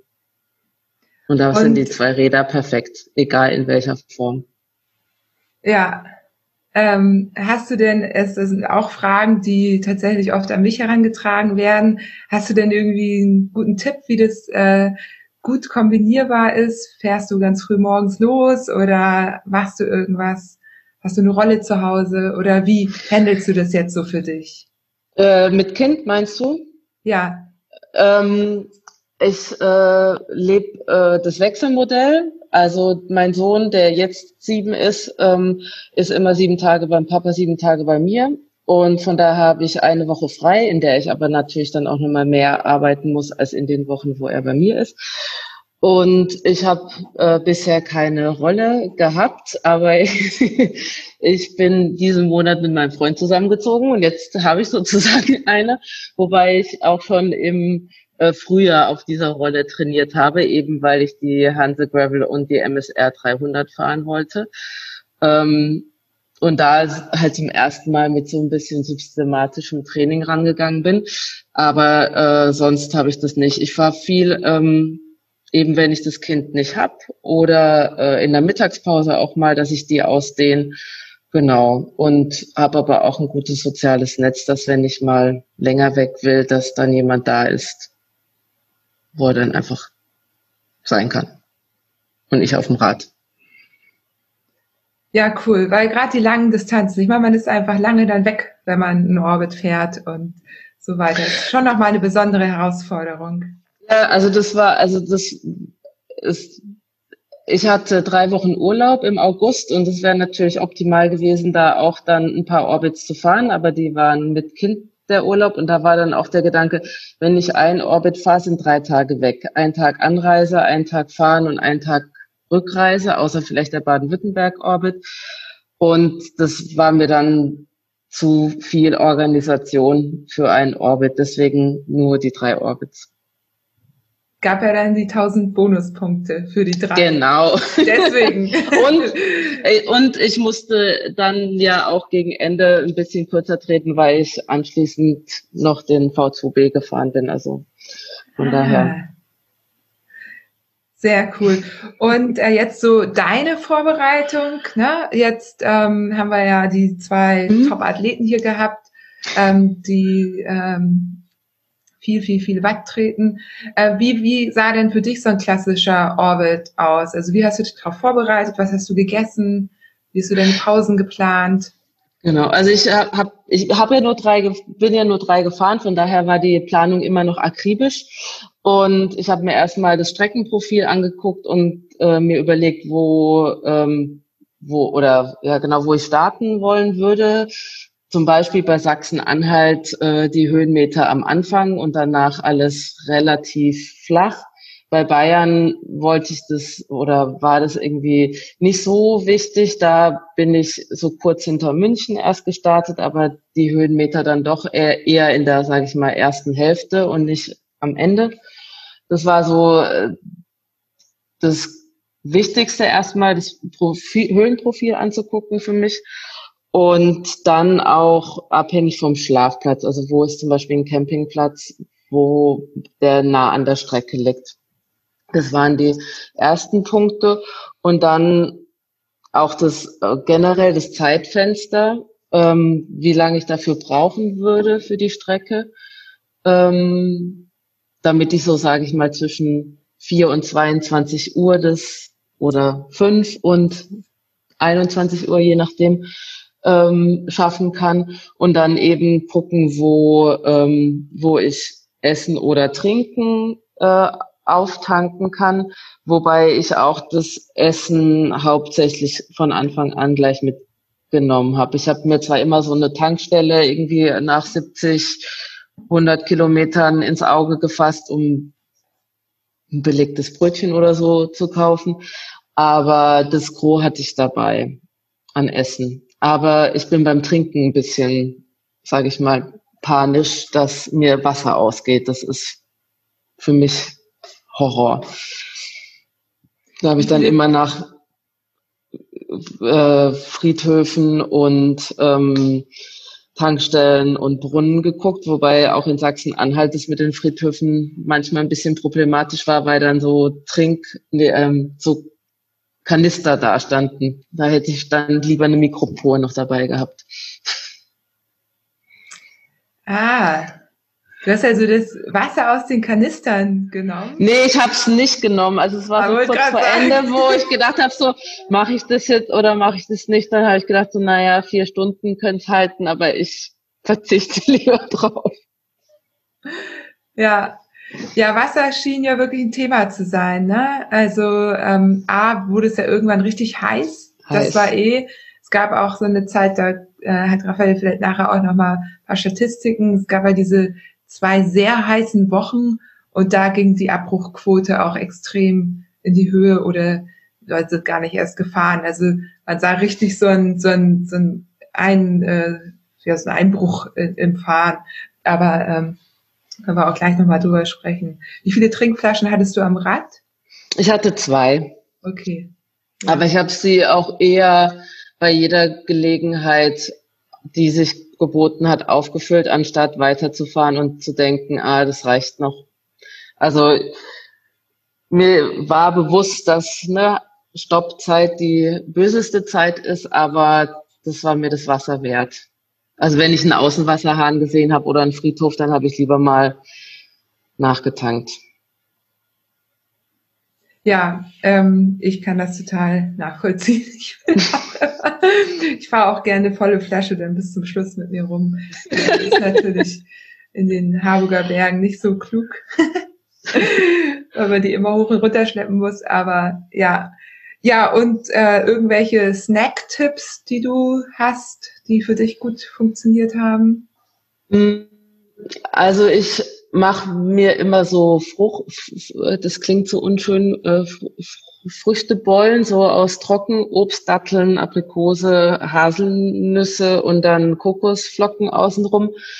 Die äh, sind, die braucht man auch nicht kauen unbedingt. Zur Not kann man sie auch schlucken. ähm, und die sind von der Konsistenz ähm, super. Und auch so Haferflocken, hm, Riegel mache ich, habe ich gern ähm, mit so einer Kaffeecreme. Ansonsten, das ist schon wieder so lange her. Ja, und viel Natron, weil das ganze Süßzeug ist so. Mh. Hm. Alles klar. Ja, äh, Dankeschön und ähm, Glückwunsch zu drei gefinischten Orbits. Danke. Ja, ähm, hier trudeln schon Fragen äh, rein. Da würde ich jetzt tatsächlich Raphael und Bengt euch wieder mit ins Boot holen. Also die erste Frage, die jetzt äh, kam, die ich hier sehe, ist, gab es dieses Jahr auch schon einen Orbit, der von einer Frau gescoutet wurde? Ähm, und wie wird es nächstes Jahr aussehen? Ähm, Raphael, sag doch dazu mal was. Ähm es gab dieses Jahr leider noch keinen Orbit, der von einer Frau gescoutet wurde. Ähm, Im nächsten Jahr, es wurde ja nach 50-50 gefragt. Das ist nicht ganz einfach, weil das Team dieses Jahr war, also wir können ja nicht alle rausschmeißen oder die Hälfte genau rausschmeißen und die durch Frauen ersetzen. Aber ja, es werden einige Frauen auf jeden Fall auch die Orbit scouten. Also da kam auch eine Frage, ob es neue Orbits geben wird, neue Routen. Die können wir dem nachher auch gleich mit Ja beantworten. Es wird, es wird komplett neue Routen geben, auch nicht Bundesland getrennt, sondern einfach verteilt im ganzen Land. Und wir haben bisher ein vorläufiges Team zusammengestellt, wo sechs oder sieben Frauen auf jeden Fall dabei sind. Ähm, willst du denn dazu schon mal einen kleinen, kleinen Ausblick geben, wie es nächstes ja. Jahr aussehen wird? Ähm, ja, also es wird nicht mehr bundeslandspezifisch werden, weil das haben wir gemerkt, schränkt einen doch teilweise ein. Man kann quasi keine Bundesländer überqueren, wobei da vielleicht eine ganz coole Route langgegangen wäre. Demnach gibt es nächstes Jahr einfach Routen, die werden, aktuell sind es 15. Es kann aber gut sein, dass da hin und wieder noch eine dazukommt oder vielleicht noch eine zusammengelegt wird.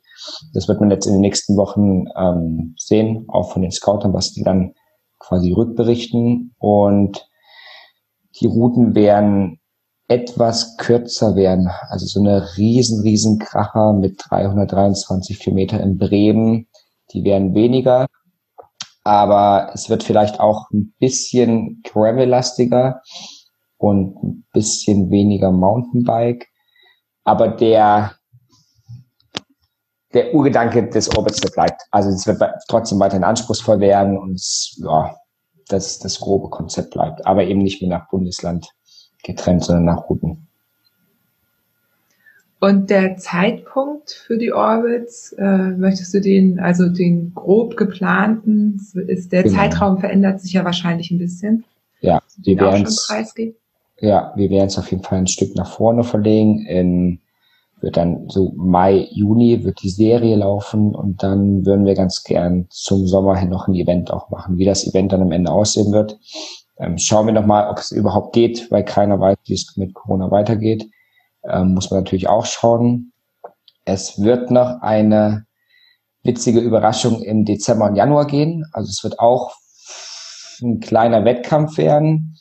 Ähm, da müsst ihr euch noch ein bisschen gedulden. Das wird eine kleine Überraschung werden. Ja, aber es wird auf jeden Fall was kommen für diesen Winter, weil die Frage kam auch schon mal kurz hier. Ja. Sehr cool. Und dann haben ja auch einige schon mitbekommen, dass auch ein Film gedreht wurde oder es wurden halt, es wurde halt gedreht und daraus wird hoffentlich irgendwann ein Film. Gibt es da auch schon groben Termin, wann der veröffentlicht wird? ähm, wir gehen jetzt mal von Dezember, Januar aus. Genau, wir waren, wir haben ein paar Aufnahmen gemacht. Bengt und ich waren zusammen im Allgäu und da mit Lukas viele Tage verbracht, hatten viel Spaß, war eine coole Zeit, ähm, haben aber auch viel gedreht. und haben auch noch ein paar andere Personen mit drin und wollen quasi so alle Facetten der Orbit-Serie abbilden. Und genau, die Aufnahmen sind gedreht. Jetzt geht's in die Nachbearbeitung und dann in den Schnitt rein. Und wir gehen mal davon aus, dass es Dezember, Januar wird, aber genau, irgendwann dieser Zeitraum. Eine Frage sehe ich hier gerade noch, äh, da geht es nochmal um das Thema Scouting. Ähm, wurden da auch noch andere Tools benutzt? Wird gefragt. Ich nicht. Ähm, das bloße Auge hat man ist mal wieder draufgegangen, hat sich das angeschaut. Ähm, Komoot reicht ja völlig aus. Also bei Komoot kann man ja rechts die, die Base Layer ähm, auswählen. Nicht die Base Layer, einfach nur die Layer. äh, Base Layer ist was zum Anziehen. ähm, genau. Und damit sieht man ja alle Ansichten. Und das hat eigentlich für meine Routenplanung gereicht, Gas. Ich weiß nicht, ob du noch was anderes benutzt hast, aber bei mir war es eigentlich Komoot und das ist auch völlig okay so. Wenn ich äh, so neue Routen mir überlege oder Strecken, dann benutze ich bei Komoot oft die Highlights. Und ich fand, es gab ein paar Orbits, zum Beispiel ähm, NRW war das, glaube ich, da wurden, waren richtig so ein paar, sag ich mal, geschichtliche Ereignisse eingebaut. Das sah man auch schon in der Beschreibung des Orbits. Ähm, soll darauf noch ein bisschen mehr geachtet werden, dass, dass es irgendwie, ja, also ja, Bildung through Orbit. Ja, ob das jetzt komplette Bildungsorbits werden, Nachbildungsorbits, ähm, das schauen wir mal. Aber ja, das war in diesem Jahr auch bestimmt ein bisschen auf, aufgrund des großen Zeitdrucks. Aber die Routen waren schöne Route, aber da wurde schon sehr auf die Oberfläche geachtet. Das haben wir auf jeden Fall für uns auch letzte Woche in dem, in dem Zusammentreffen auch schon hinters Ohr geschrieben, dass man auf jeden Fall in Zukunft ein paar Highlights einsetzen will. Was aber auch nicht immer so ganz einfach ist, weil die einen wollen als, als Overnighter fahren, die anderen machen sich hm, schöne drei, vier Tage umfahren die Route und dann gibt's eben auch die, die das als Rennen fahren. Für die ist es dann eigentlich eher unwichtig, ob da jetzt ein, ein großes Highlight drin ist oder nicht. Aber ein Highlight kann ja auch, ne? Ähm, Highlight muss nicht ein Museumsbesuch sein. Das kann auch eine schöne Aussicht sein, ein cooler Punkt, wo man dran vorbeifährt, wo man sagt, ach cool, ähm, nimmt man einfach mal mit. Ja.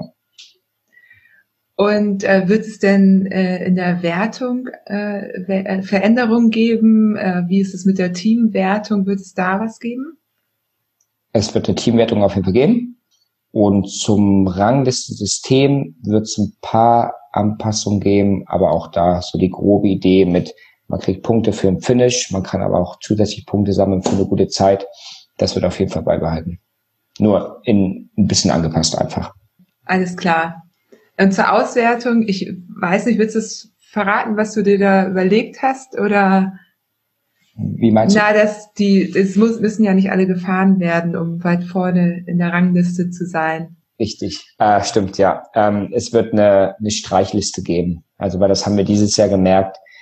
Ähm, es hat ja keiner geschafft, alle 16 zu fahren. Also es war ja, hm, ich habe auch viel mit Matthias zwischendurch da hin und her geschrieben und wir haben beide gesagt, boah, zum Ende hin wird es richtig, richtig brutal. Und wir hatten auch einen kleinen Absturz von den Fahrten. Das war dann in Woche sieben oder acht, sind es auch ein bisschen weniger geworden. Und ich glaube, es ist für jemanden, der Job hat, der Familie zu Hause hat, der auch so noch irgendwie ein Leben haben möchte, ist es nicht möglich, alle 16 zu fahren. Von daher kam die Idee, eine Streichliste einzuführen. Aber es bleibt auch eine Serie. Eine Serie gewinnt am Ende auch nur der, der auch ein paar Routen gefahren ist. Ja. Äh, dazu passt hier auch noch eine Frage aus dem Question and Answer. Äh, woher nehmt ihr eigentlich die Zeit, das alles zu organisieren? Wir haben ja sicherlich unterschiedliche, unterschiedlich intensive Phasen erlebt, Raphael und ich. Aber teilweise ist es ja bei dir rund um die Uhr gewesen ähm, dann verschiebt sich das mal ein bisschen, ja, das Investment war hoch. Äh, ist aber getrieben gewesen, also von meiner Seite aus, auch mit dem, mit der Freundin mit Raphael und durch dieses unglaublich frühe Feedback. Halt aus der Community. Also der Startschuss mit der mit der Kommunikation nach außen sozusagen fand ich hat auf allen Ebenen ähm, so also konnte ich das nur, wenn man so will, als Zuschauer halt irgendwie wahrnehmen, wenn man oder gleichzeitig auch Beteiligter. Äh, das hat mir am meisten gepusht, was die Zeit und das Investment angeht, Raphael. Ja. Ja, es war ein Vollzeitjob oder mehr als ein Vollzeitjob, das kann man auf jeden Fall sagen. Das, ähm, das war, ich hatte meinen Job gekündigt, äh, wir hatten irgendwie Zeit. In einem normalen Leben mit einem Vollzeitjob wäre das so definitiv nicht gegangen. Von dem her, ähm, ja, ähm, ja, war viel, war, war viel Arbeit. Ja. Auch gerade zu Beginn des Zeitfensters, als es geöffnet hat, da muss erst mal viel passieren. Da viele denken immer, es ist ein unsupported Rennen. Da passiert ja gar nichts, knallt die Routen hin und lasst die Fahrer fahren, aber es ist sehr viel mehr dahinter. Was wir am Anfang, glaube ich, auch nicht so auf dem Schirm hatten. Ne? Wir sind ein bisschen blauäugig reingegangen. Und gut, dass wir es gemacht haben, wenn man das. Ja, aber das ist ja Schöne auch gewesen. Genau. Also ich glaube, wenn wir zu schlau gewesen wären vorher, ja, also das meine ich auch mit dem, oder? Dass, dass dieses ja. unglaublich aktive Feedback von außen hat uns ja auch in diesem da nach vorne stolpern und lernen oder beim Stolpern lernen ähm, geholfen, oder? Ja. ja, ja, auf jeden Fall. Ja, dann mit den Augen klauen, wo auch immer man konnte, ne? Also egal wo man will, um zu sehen, dass man das Beste zusammenträgt. Schnell. Ja. Ja. ja. ja ähm, hier kommen jetzt tatsächlich nochmal Fragen rein zur Wertung und zu den Strecken. Da würde ich jetzt einfach mal kurz drauf eingehen. Ähm, gibt es den Ansatz, das Alter in der Wertung mit einzubeziehen? Also ja. Alter, ich denke, da geht jemand davon aus, dass man so verschiedene Altersklassen Erst, hat. Erstmal nicht, wenn man, wenn man auch gerade bei den Ultra-Ultra-Rennen so Jay Peterberry sich anschaut, der denkt, weißt du es, ich würde sagen, über 50 ist. Jay, ja, ja. Ja, genau. Ähm, der das erste ja, ja. Jahr Silkwood Mountain Race gewonnen hat. Ähm, ich glaube, also ja, wurde ja gerade geschrieben, dann hätte Tom gewonnen. Viele Grüße an Tom, du bist ja auch hier. ähm, ja, nee, das, das ist, weil dann, dann verwurschtelt man sich irgendwann auch in so einem Ranglistenfriedhof. Ne? Dann, dann hat man da irgendwann 10.000 Ranglisten und weiß gar nicht mehr, wo was ist. Ähm, das bleibt eigentlich eher offen. Ja. Also aber trotzdem guter Punkt. Also kann man mal, habe genau. ich noch nicht drüber nachgedacht, aber kann man zumindest mal ähm, ja, gute Idee trotzdem. Genau, und dann gab es noch eine Frage von Erik. Äh, war es bewusst gewählt, dass der fahrtechnische Anspruch bei den Strecken eher sehr gering slash einfach war?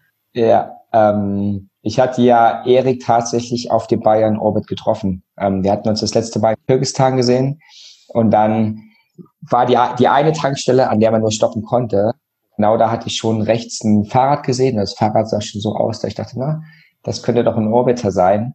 Und dann hat derjenige, der da stand, den Kopf hochgenommen. Und wir beide so, Erik, Raphael, wie geil ist das denn? Und dann haben wir uns da an der Tankstelle zufällig getroffen. Und eine der ersten Fragen, die, die er gestellt hatte, Hamburg war ja, äh, Bayern war ja wirklich verschrien als harter Orbit. Und dann hat er so gefragt, du, habt ihr den eigentlich bewusst so einfach gemacht? äh, wie, wie, wie kommt's? Ich dachte, da wäre mehr drin.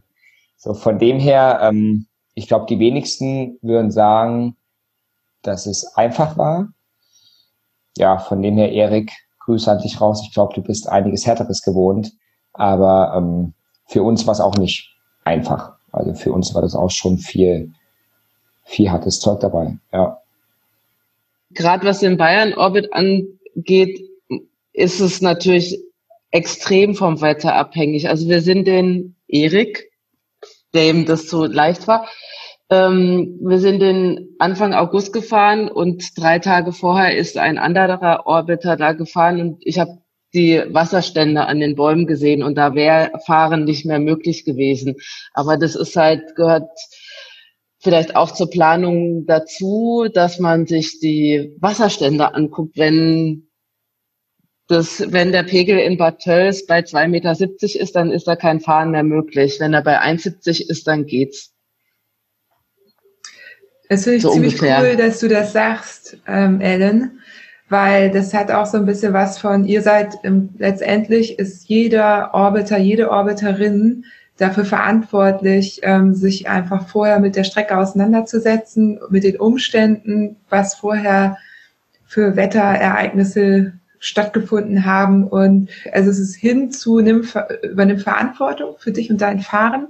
Und das ist ja im Ultrabereich selbstverständlich. So, also da, wo wir sozusagen fahren, ob es nun TCR ist oder Silk Road Mountain Race, ähm, ja, es gibt einen Track, aber dann bist du dafür verantwortlich, wie du den fährst und was du daraus mach, machst. Und ähm, weg von hier, ich, hier ist das perfekte Raderlebnis und alles passt.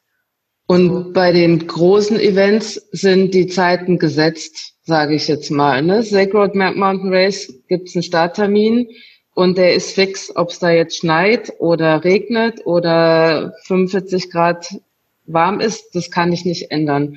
Bei den Orbits war ja das äh, super klasse Ding, dass man den Startort und den Startzeitpunkt wählen konnte und auf den Orbit an sich. Also fürs letzte Wochenende hatten äh, standen so Hessen oder Rheinland-Pfalz zur Auswahl, weil es erreichbar war mit äh, von Karlsruhe aus. Und dann war klar, dass eine Wetterfront von Westen rüberzieht. Die ist in Rheinland-Pfalz früher weg als in Hessen. Und deswegen war klar, okay, es wird Rheinland-Pfalz. Ich wollte auch noch ganz kurz was dazu sagen äh, zu Eriks ähm, interessanter Wahrnehmung, die natürlich gerade bei Bayern weit auseinandergeht mit vielen. Ähm, bei Bayern war natürlich das Wetter ein Faktor, aber ich glaube auch generell, da ging es nie darum, irgendwie die leichteste, die schnellste oder die schwerste Strecke zu machen. Ich glaube, es ging immer darum, eine extrem hochwertige und abwechslungsreiche Strecke zu machen.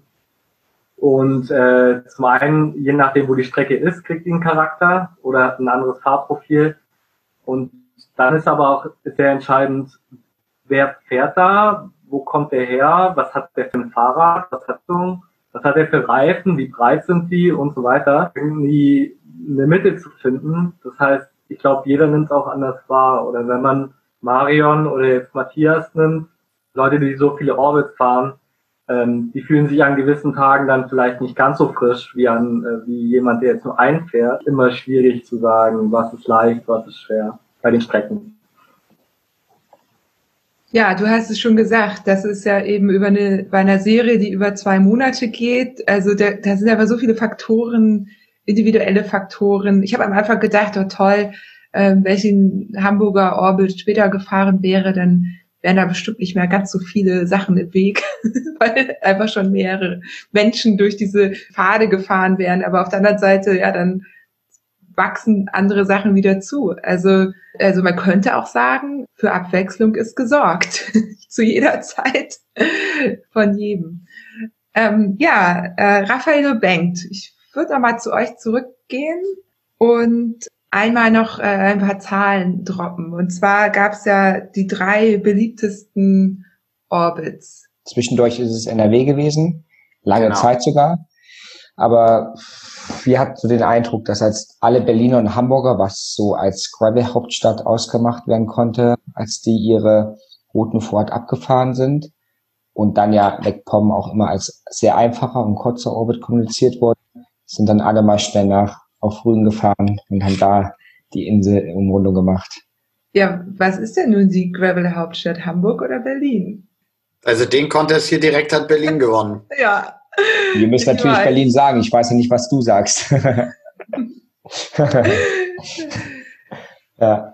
Ja, also mit Berlin äh, 79 gefinischte Orbits, Hamburg 71 und MacPom 74. Also echt nah beieinander. Ja. Ähm, könnte man natürlich noch, noch tiefer reingucken. Über MacPom habe ich relativ viel auch im Podcast gesprochen. So einfach als den Orbit, den man sich nochmal gönnen kann. Ähm, Hamburg und Berlin natürlich, weil da die Szene unheimlich groß ist jeweils, denke ich. Und man schnell mal rüberfahren kann, um den zu fahren. Gibt es von eurer Seite noch ein Thema, das ihr gerne ansprechen würdet? Äh, die Frage von vorhin würde ich da tatsächlich noch kurz mit reinweben, ob ähm, Raphael und ich, wir beide denn zufrieden sind und ob es unsere Erwartungen erfüllt hat. Und äh, da da habe ich schon grinsen müssen, als ich im Chat nochmal mitgelesen habe. Ähm, ich weiß nicht, wie früh es war, Raphael, oder? Als wir hier einfach kopfschüttelnd vor dem ganzen, vor der ganzen Entwicklung saßen und dachten, das kann irgendwie alles nicht so richtig wahr sein, oder? Und das, ja, ja also ganz deutliches Ja. Ja. Also zahlentechnisch auch, wir sollten ja am Anfang mal so Prognosen abgeben, ne? Da ja. hatten wir von, da ging es um die Anmeldung, mit wie viel Anmeldungen rechnet ihr? Wir hatten 200 bis 300 irgendwie gesagt, am Ende waren es über 550. Ähm, auch bei Fahrten haben wir dann gesagt, 400 Fahrten irgendwie so reinkriegen, dann wäre das schon mega cool.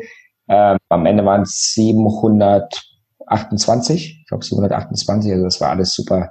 Höhenmeter hatten wir damals noch von einer Million ausgegangen und da hatten wir schon gedacht, eine Million, da muss ein Rechnungsfehler drin sein, kann nicht sein. Und jetzt waren es 1,6 Millionen, also es ging alles ja gut nach oben. Also super zufrieden. Ja. Und was man hier zu diesen Zahlen sagen muss, es sind nur die gefinischten genau. Orbits. Ja. Genau, das ist ein wichtiger Punkt nochmal. Danke, Jana. Also eben, also grundsätzlich kann unser Dank halt schlussendlich immer nur wieder zurückgehen an alle, die auf die Strecke gegangen sind, und zwar wirklich alle. Ähm, weil da sind wir ja ein bisschen später irgendwo dann eingestiegen, halt über die DNFs und halt sozusagen dann nochmal ein mitlaufendes Ranking aufzubauen, Rafa, oder? Und die, mhm. dieses Volumen halt einfach ein bisschen besser verstehen zu können auch. Da sind uns am Anfang ist ein bisschen Zeit durch die Lappen gegangen. Aber auch da, gerade aus der Fraktion oder insgesamt ähm, die Berichte und das Aktivhalten der Community ist es das, was es ausgemacht hat. Das wäre ja auch echt cool, wenn das ähm, dann nächstes Jahr, wenn die einfach von Anfang an mit drin sind. Also man muss es ja nicht DNF nennen, sondern einfach Supporter oder ja. Ne? Also auf jeden Fall alle, dann ist das eine eben Race und das andere ist irgendwie Fun, keine Ahnung, aber Racer ja. können auch Fun haben, aber ihr wisst, was ich meine, ähm, weil das äh, habe ich auch so von, von einigen zurückgespielt bekommen, die sind dann eben aus irgendeinem Grund nicht komplett gefahren oder den Orbit andersrum, weil es irgendwie besser in die Planung passte und die, das wäre schön, wenn die noch mehr auftauchen könnten. Genau, würden. da sind wir natürlich darauf angewiesen, dass wir verlinkt werden. Also, liebe Leute da draußen, verlinkt uns, weil wenn ihr auch nur 30 Kilometer vom Orbit fahrt und verlinkt uns nicht, dann kriegen wir das ja auch nicht mit. Also dann kriegen wir keine Mitteilung darüber und können halt auch die Zahlen nicht eintragen. Kann man ja auch im Nachhinein noch machen, ne? Also auf Komoot kann man machen. Das ist offen, total ja. einfach im Nachhinein in die gemachte Tour reingehen. Mit wem hat man die zusammen gemacht? Orbit. Ne? Also ähm, ja. und dann kann man ja, also würde sagen, Supporter dazu schreiben oder was auch immer. DNF ist ja wirklich, man hatte vor, das komplett zu fahren im Race-Modus und hat es halt nicht geschafft. Das ja. ist so, ja. Wobei äh, zwischendurch war es ja auch äh, fast schon en vogue, auch ein DNF äh, dazwischen zu haben.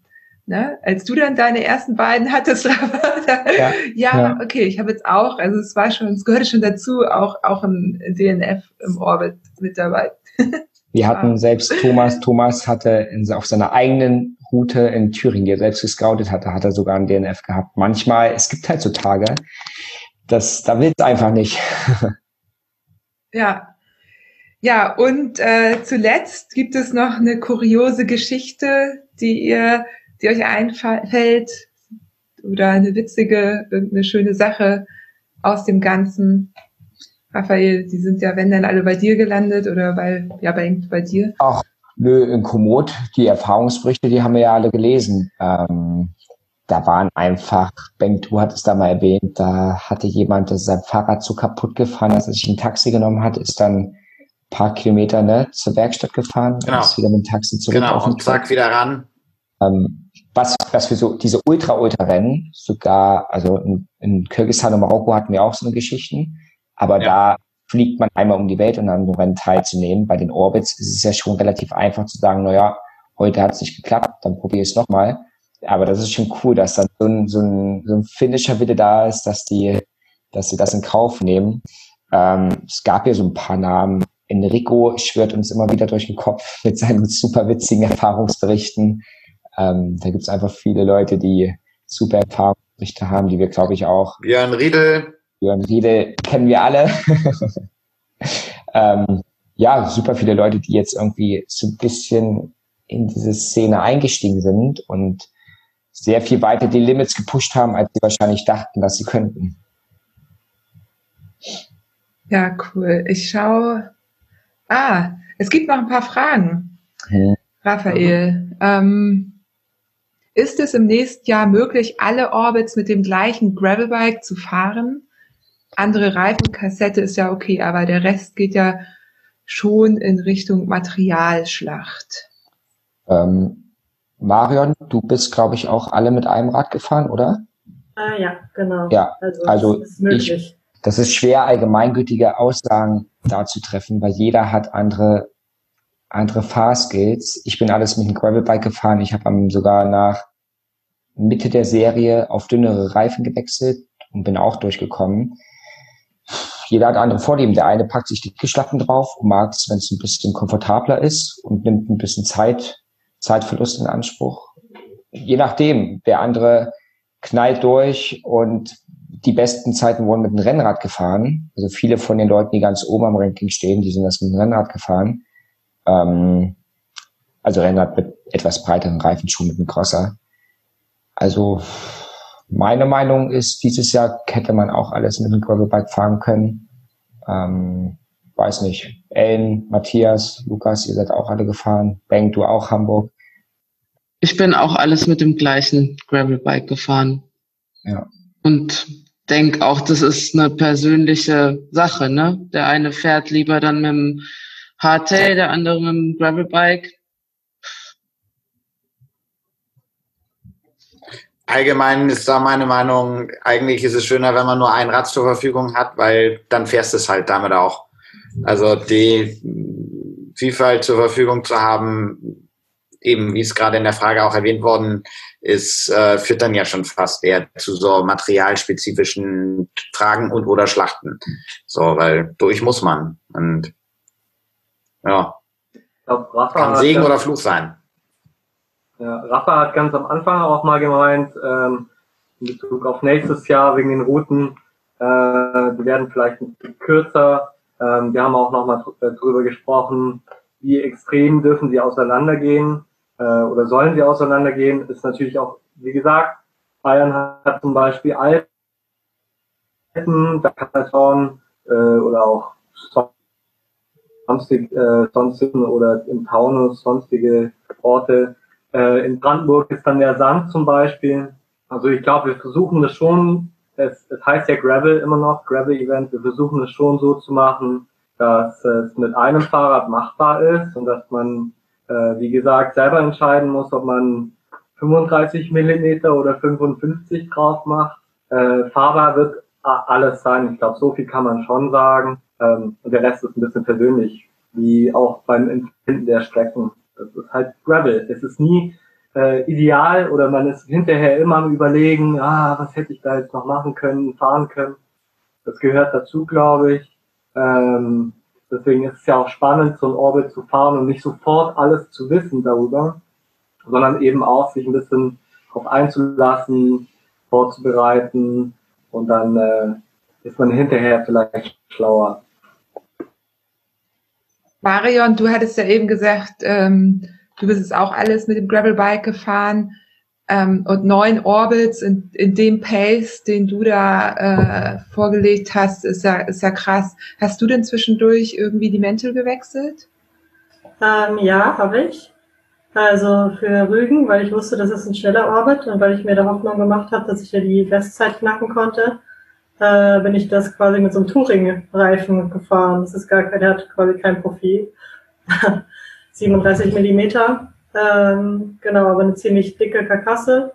Äh, den habe ich dann später nochmal aufgezogen und zwar ähm, äh, bin ich den Schwalbe G1 Around gefahren. Den Reifen ist ein super Reifen, aber nach so ungefähr 2000 Kilometern später ist der durch und ich hatte dann sehr viele Platten. Äh, hatte dann so in drei Orbits äh, acht Platten und habe dann aus dem Grund nochmal meine Reifen gewechselt und bin dann wieder zu dem Touring-Reifen gewechselt, der eigentlich äh, kein Profil hat und bin damit den äh, NRW-Orbit gefahren, der jetzt nicht super einfach war. Da waren auch schon Abfahrten dabei, da, äh, da habe ich mich nicht so wohl gefühlt mit dem Reifen, aber dafür konnte ich halt auf den Geraden gut ballern. Und der war auch ähm, ganz schnell beim, beim das war dann auch untechnisch. Genau, das ging auf jeden Fall gut. Wenn ich jetzt, wenn die Serie nächstes Jahr nochmal startet oder jetzt für die nächste Reifenwahl, würde ich auf jeden Fall auch eher dünnere Reifen fahren, weil mir Schnelligkeit wichtiger ist als Sicherheit beim Bergabfahren oder so. Genau, und weil ich gemerkt habe, es geht. Und ähm, ja, ist auf jeden Fall ein cooles Gefühl, wenn man schneller durchkommt, als man es gedacht hatte. Ja, also tatsächlich Sicherheit oder eben nicht, nicht so ein großes Bedürfnis danach, aber auch äh, Fahrkönnen, dass man sich ja dann auch über die Serie äh, hinaus aneignet. Ne? Also der erste Orbit ist vielleicht noch unsicher, aber dann, je mehr man Offroad fährt, wissen wir alles, so besser wird's dann auch. Hier gibt's noch ein paar Fragen. Mhm. Ähm, ja, da würde ich nochmal zurück zu Raffaello Bengt gehen. Danke, Marion ja, also zu, zu dieser Frage ähm, im Vergleich vor. genau. Also genau, im, im Vergleich zu V2B, also dieses V2B, was im Vogtland stattfindet, Highland 550 Trail, sind die Orbits super easy. Ähm, hattet ihr das auch so gemeint? Ja, das kann man schon sehr eindeutig mit Ja beantworten. Es heißt ja nicht umsonst die erste deutsche Gravel-Serie. Dem das Thema über den Begriff Gravel haben wir in den letzten Wochen oft genug gehabt. Das möchte ich jetzt nicht nochmal komplett neu aufrollen. Ähm, dazu nur mal kurz sagen, Gravel bedeutet für uns halt einfach nicht nur der feinste Schotter, was auch in Deutschland gar nicht so einfach ist. Ähm, wir haben, ich sehe hier Brandenburger Sand, dann auch, ähm, dass in Niedersachsen Teile nicht, nicht fahrbar waren. Das ist so. Ähm, man hatte die Alternative auf eine gut befahrene Straße zu gehen, die nicht groß sind, wo die Autos mit 200 oder 150 oder auch nur 100 kmh an einen vorbeibrettern. Oder man hat die Offroad-Wege, die dann teilweise auch sandig waren oder ein bisschen härter. Ähm, das ist, kann man auch nochmal sagen, keiner der Scouter hat versucht, bewusst da Knüppel zwischen die Räder zu schmeißen. Also das war, sollte alles fahrbar sein. Das war die Vorgabe, aber es gibt eben manchmal einfach Segmente, da muss man Teilstrecken miteinander verbinden. Und wenn man nicht riesen Umwege fahren will, weil dann werden auf einmal 50 Kilometer, wird dann 150 Kilometer draus, dann muss man hin und wieder so eine, so eine Sektion in Kauf nehmen.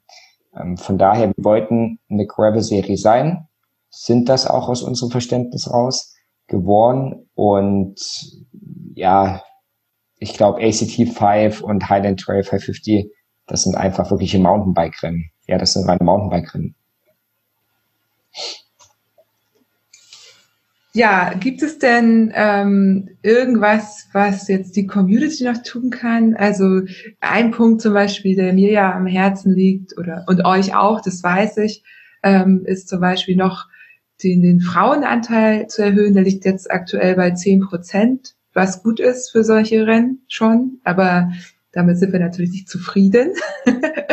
ähm, und äh, Andrea Seiermann ist, denke ich mal, weiterhin Women's Ambassadorin. Und wir haben so ein bisschen das Gefühl gehabt, die hätte auch vielleicht in der Vorbereitung schon zur Verfügung stehen können, weil ähm, ne, auf so, ein, so eine Serie vielleicht äh, entscheidet man sich ja, oder Frau, ähm, eben auch gerne äh, Anfang des Jahres dafür, die dann zu fahren und ich kann schon mal sagen, diese E-Mail-Adresse ist ja weiterhin da und Andrea steht ja auch weiterhin zur Verfügung. Also wenn Frauen jetzt hier zuhören oder Männer, die denken, dass Frauen da vielleicht irgendwie ein bisschen Support sich abholen möchten, wäre das eine Möglichkeit und ja.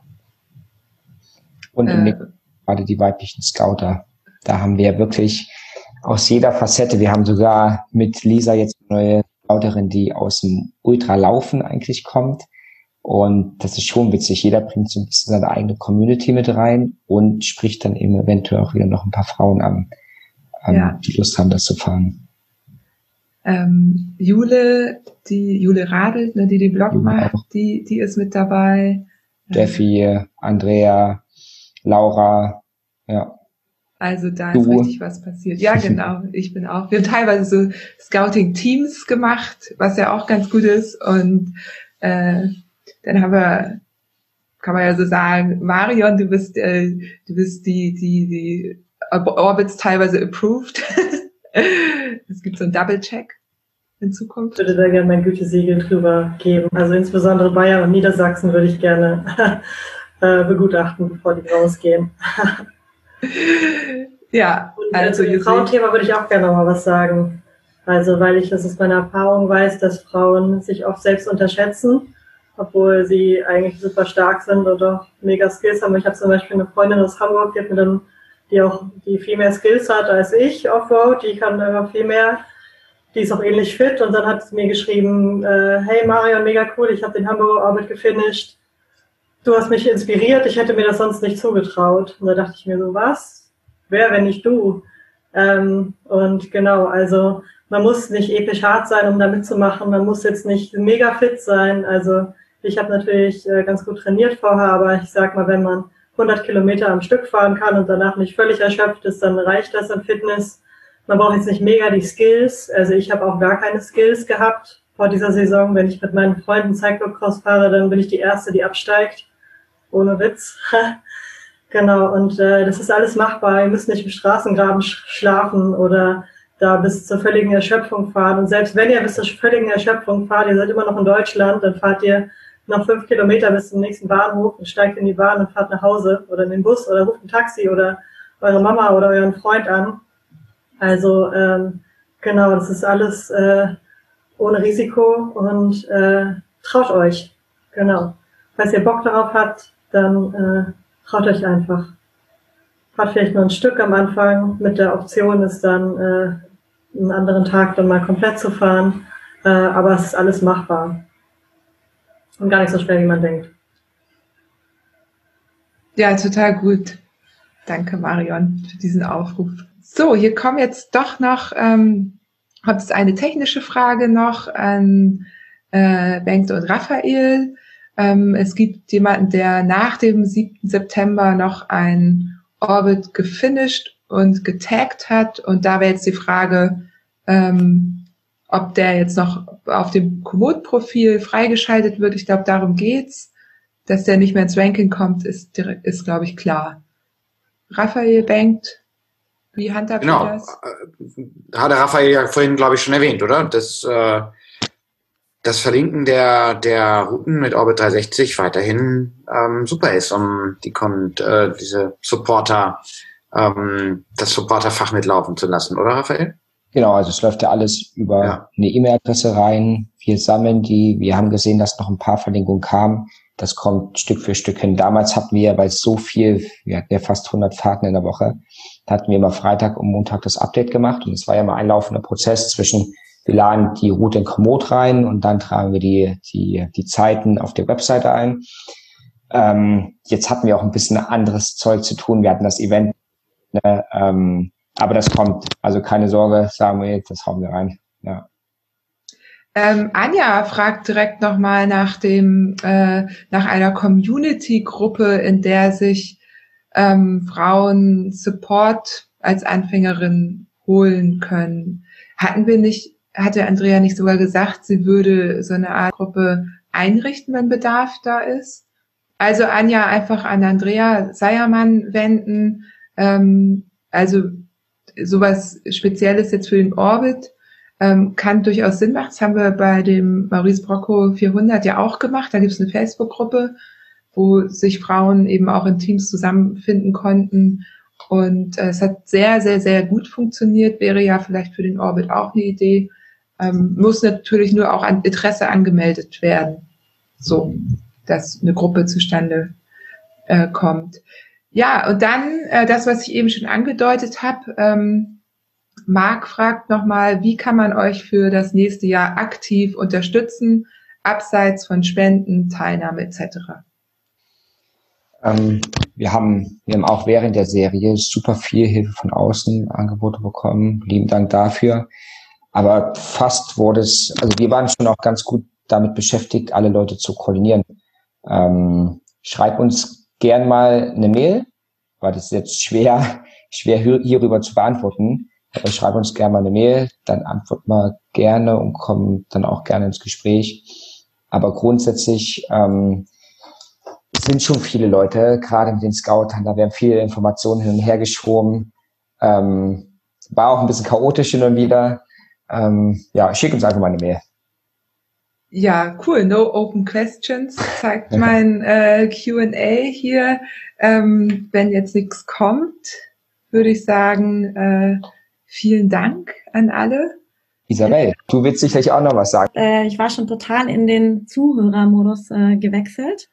Ähm, und wollte aber einfach, wenn ihr alle schon hier seid, auch von, von unserer Seite, von Komoot oder auch von mir persönlich, nochmal die Gelegenheit nutzen, äh, mich zu bedanken, ähm, stellvertretend äh, Marion, Ellen, Matthias bei den, bei den ganzen Fahrern. Ähm, war für uns ein super spannendes Projekt und einfach toll zu sehen, ähm, die ganzen Berichte zu lesen, die Touren zu sehen. Also jeder einzelne Fahrer, äh, Hut ab und ähm, ja, hat super viel Spaß gemacht. Die Scouter, Lukas, stellvertretend du. Ähm, tolle Arbeit. Äh, ich bin gespannt auf die nächsten Routen und ähm, ja, hat richtig viel Spaß gemacht und natürlich an, an Bengt und Rafa. Ähm, ja, Rafa hat vorhin schon gesagt, es ist super viel Arbeit, was die ganze Zeit im Hintergrund gelaufen ist und das einfach auch täglich mitzubekommen. Hut ab. Ähm, ja, hat, hat super viel Spaß gemacht, mit euch zu arbeiten, auch Teil davon zu sein, das irgendwie äh, umsetzen zu können. Und ähm, ja, auch wir freuen uns auf äh, was kommt äh, jetzt im Winter und das nächste Jahr.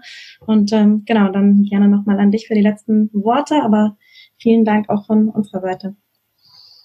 Dann sagen wir auch nochmal Danke. Hä? Also danke wirklich genau. an die Sponsoren, die Scouter, die ganzen Freunde, die uns geholfen haben, ähm, am Ende auch die Fahrer, weil ohne die Fahrer, ohne den ganzen Erfahrungsberichten wäre es auch nur noch nicht mal halb so spannend gewesen. Das war eigentlich das Witzigste, die die witzigen Erfahrungsberichte zu lesen und auch zu sehen, zu was Leute in der Lage sind, die gerade, die teilweise gerade angefangen haben, Rad zu fahren, die sich im, im Frühjahr ein Gravelbike gekauft haben und auf einmal da die 250 Kilometer Bretter besiegt haben. Ja. Ein großer Dank natürlich äh, auch an Johanna, die das Ganze äh, währenddessen medial begleitet hat. Johanna, stimmt und vor allem auch den heutigen Abend moderiert hat. Genau, äh, vielleicht Johanna, die, die mal ein bisschen in den Hintergrund dreht und den anderen eine Plattform bietet. Äh, natürlich auch an dich, Johanna. Riesen Dankeschön. Das stimmt. Hat uns auch super Spaß gemacht, den Rennpodcast am Anfang mit Informationen zu befüllen. Und dann habe ich der Podcast, die beiden mit den, mit den Rennfahrern und den Sprachnachrichten am Ende, das war für mich auch einer der besten Podcasts überhaupt. Das war so interessant und authentisch, da mal die, ja, einfach die Gefühle und Reaktionen aus dem Starterfeld herauszuhören. Das hat super Spaß gemacht. Ja, mir hat das auf jeden Fall richtig großen Spaß gemacht. Also sowohl das Webinar zu moderieren als auch die Rennbegleitung und das mache ich sehr, sehr gerne wieder. Ähm, Jetzt sind ja erstmal ein paar Monate äh, Orbitpause, beziehungsweise hat Raphael ja schon angedeutet, dass es da im Dezember, Januar noch was geben wird. Es wird auch noch einen Film geben. Da wurde ja fleißig gedreht zwischendurch und ja, also die Zeit wird schon irgendwie überbrückt werden. Wir sind mittlerweile ein relativ großes Team an Scouts. Ähm, da wird, sind jetzt viele schon fleißig dabei und scouten neue Routen. Es wird insgesamt 20 Stück geben und die werden sich über Deutschland verteilen und die werden auch etwas kürzer sein, also zwischen 150 und 200 Kilometern, einfach damit das äh, so ein bisschen ähm, na, zugänglicher ist für alle. So, aber äh, die werden es nicht weniger in sich haben. Lasst euch das gesagt sein. Ich freue mich, dass ihr diesen Podcast hört, dass ihr auch die Spezialepisoden gehört habt und ja, wenn er euch gefallen hat oder wenn euch die wundersame Fahrradwelt insgesamt gefällt, erzählt es weiter. Hinterlasst mir Kommentare bei Apple Podcasts. Da freue ich mich immer mega drüber. Da könnt ihr mir auch reinschreiben, wenn ihr irgendwelche Wunschgäste habt. Und ja, abonniert den Podcast, wenn ihr es könnt, je nachdem, welche App ihr habt. Äh, einmal draufklicken und ja, bleibt mir weiter treu und äh, schickt mir Feedback, wenn ihr welches habt. Darüber freue ich mich auch immer.